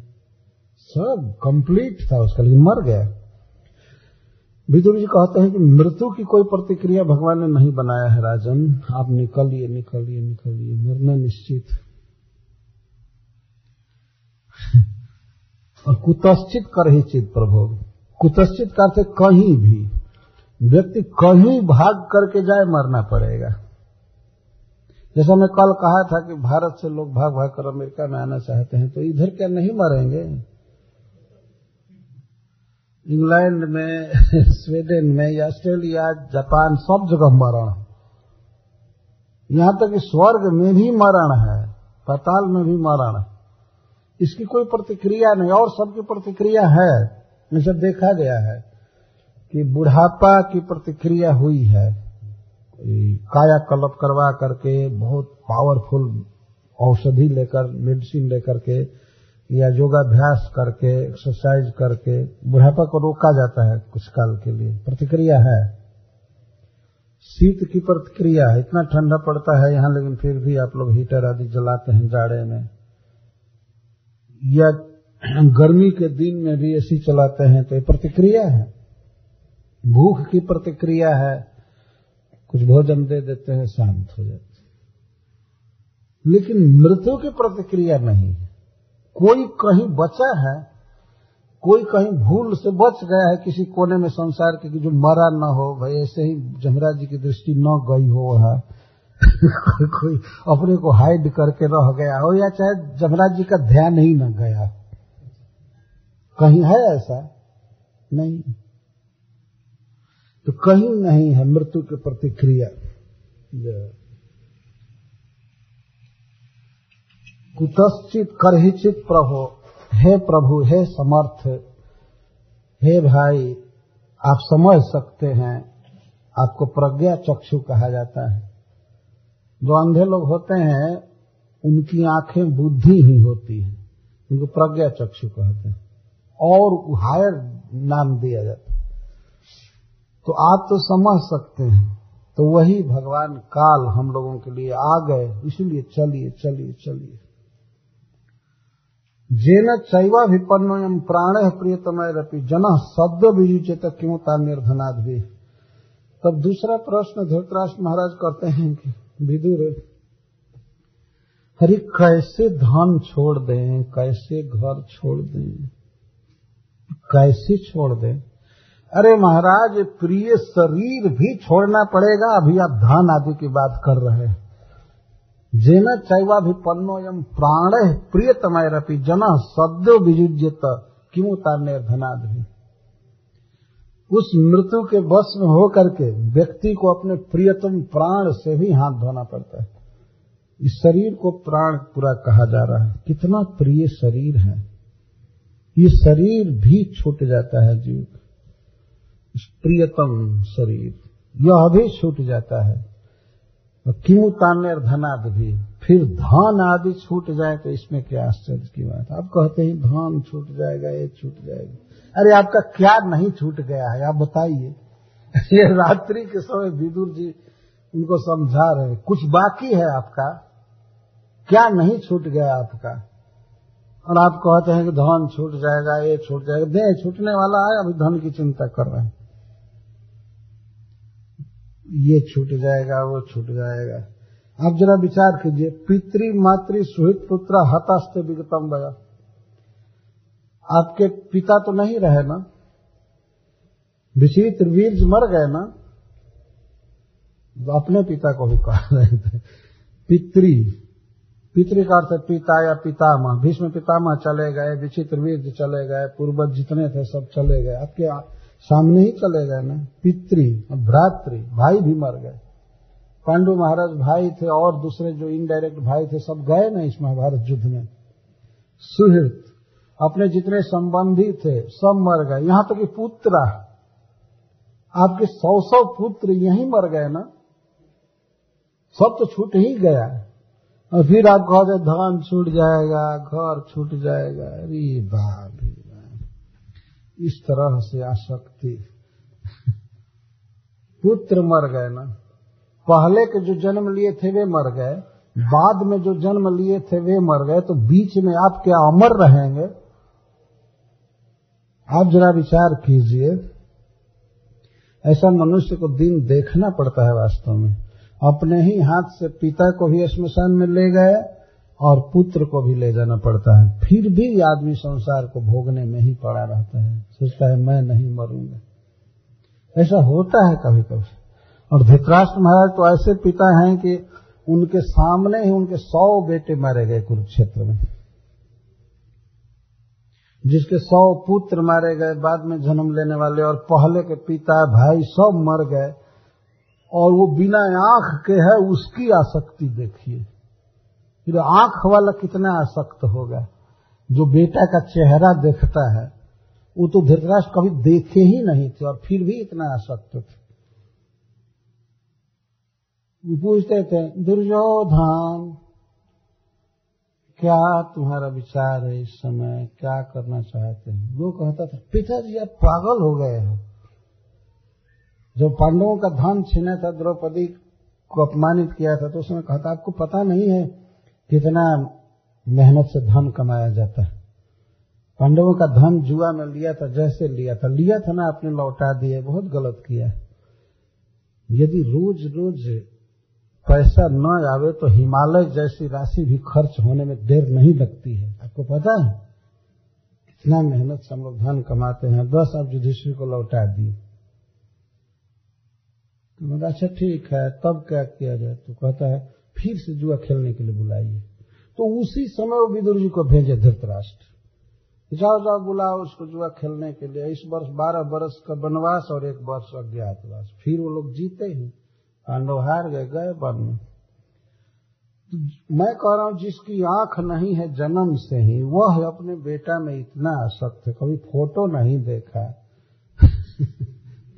तो जो लोग रोज देख रहे हैं, उन कितने आसक्त होंगे। तो भाई चले गए पिता माता सब चले गए सुहृद पुत्र, हतास्ते, विगतम, बया। और आपकी जवानी भी तो गई ना। उम्र तो बीत गया ते वय विगत, वयम विगत। उम्र भी चली गई। आत्मा च जरयाग्रस्त शरीर तो बुढ़ापा से ग्रस्त हो गया। पर गेहम उपास से। और आपको पता है, आप किसके घर में टिके हुए हैं? आप अपने दुश्मन के घर में रह रहे हैं, महाराज। जिन लोगों ने आपके पुत्रों को मारा है, और आपने जिनको कितना दुख दिया, आपको शर्म आना चाहिए इस घर में रहने में। कैसे आप यहाँ रह गए रहे? पर गेहम उपास से, पर मतलब शत्रु। शत्रु के घर में आप रह रहे हैं। अरे, ऐसे जीवन से मर जाना अच्छा होता है। कैसे आपके मुख में भोजन जा रहा है? और फिर कहत, अंधा पुराई वो बधिरो। एक श्लोक है, अलग से इसमें पाठ भेद है। एक तो आप जन्म से ही अंधा है, आँख है ही नहीं। और बधिर अब इस समय बहरा भी हो गए हैं। ज़ोर से बोला जाता है, तब आप सुन रहे हैं। तो आँख पहल जन्म से ही नहीं, कान इस समय चला गया, अंध ही वो बधिर हो। मंद प्रज्ञा से सांप्रतम। और महाराज, मैं तो ये कह रहा हूँ कि इस समय आपकी बुद्धि भी कम हो गई।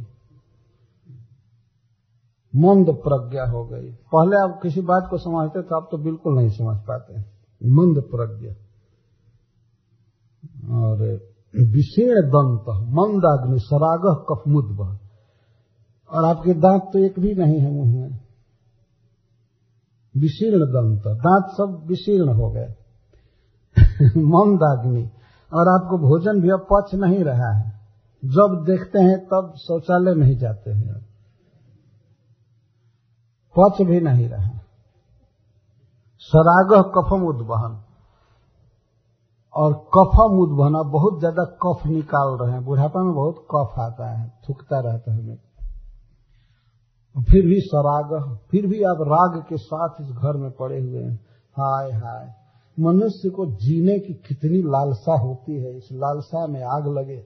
अरे आप भीम के हाथ से दिया हुआ भोजन खाते जो भीम आपके सौ पुत्रों को मारा है, ये खाने लायक भोजन है।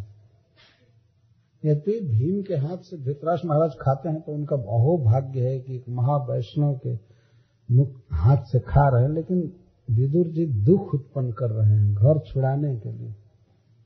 अहो महीयसी जंतुर जीविताशा दुरत्यय जीविताशा जजा भवान भीमा वर्जितम पिंड मादते गृह पालो और आपको पता है, भीम आपको कैसे भोजन देता है? जैसे लोग कुत्ते को डाल देते हैं पिंडम,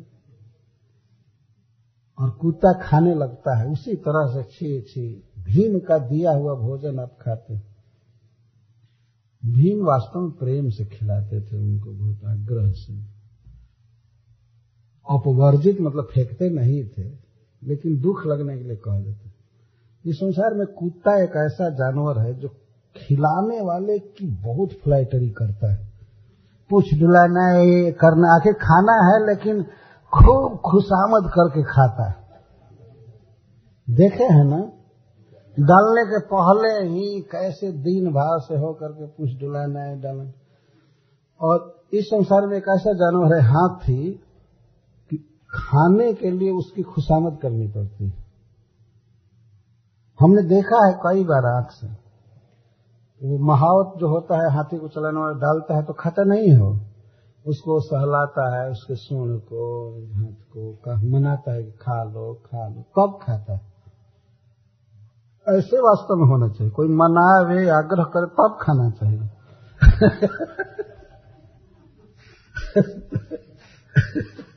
कुत्ता खिलाने वाले की ही चपलूसी करता है। और हाथी जो ऐसा जानवर है कि खाने वाले की चपलूसी करनी पड़ती खा लीजिए, आग्रह किया, ये किया। भोजन वास्तव में प्रेम का खाना चाहिए, तिरस्कार का नहीं। जहाँ तिरस्कार हो, भूखा रह जाए, लेकिन नहीं खाना चाहिए। वो जहर जैसा शरीर में असर करता है। उसमें मेडिकल रिएक्शन होता है। भाव का भोजन करना चाहिए। तो यहाँ पर विदुर जी कह रहे हैं कि हाय हाय, कितनी जीने की आपको गलत लालसा है कि आप भीम के द्वारा फेंके हुए भोजन कर रहे हैं। कैसे गृहपालवत? गृहपाल कुत्ता को कहते जो घर का पालन करता है। रहता है बाहर और घर का पालन करता है। और सब लोग जब खा लेते हैं, तब उसको डाला जाता है। अमेरिका में कुत्तों का ज़्यादा स्टैंडर्ड है। अरे वही स्वामी जैसा रहते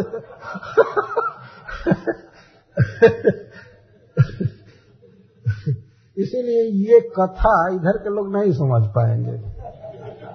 भारत में जो जन्मे हैं, वो समझेंगे कि हाँ किस तरह से कुत्ता तिरस्कार से खिलाया जाता है और बहुत प्रेम से खाता है।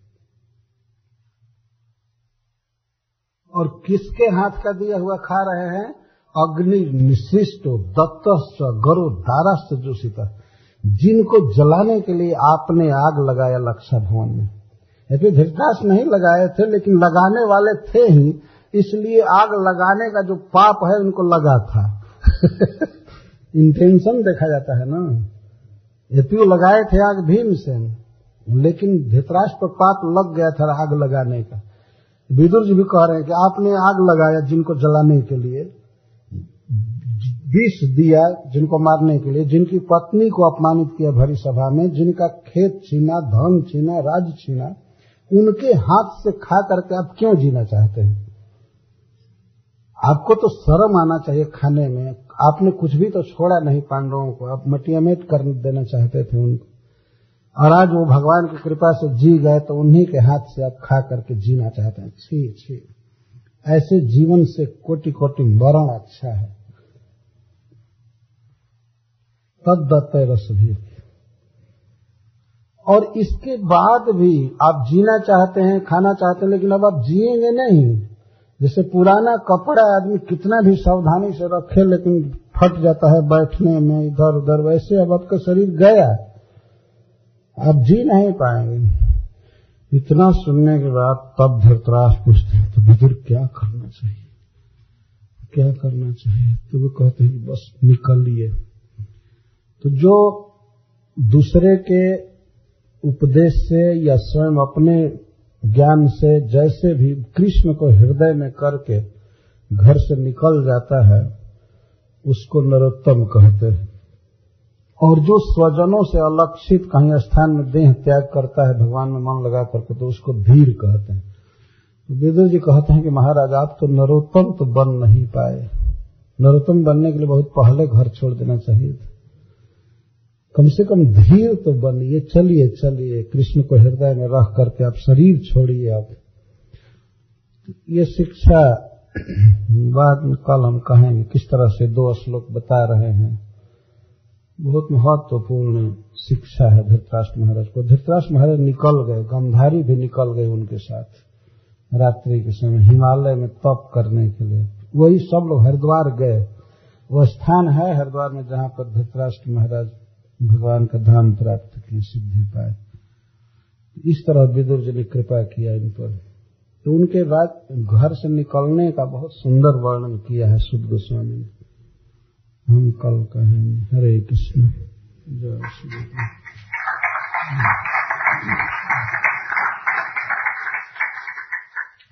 कृष्ण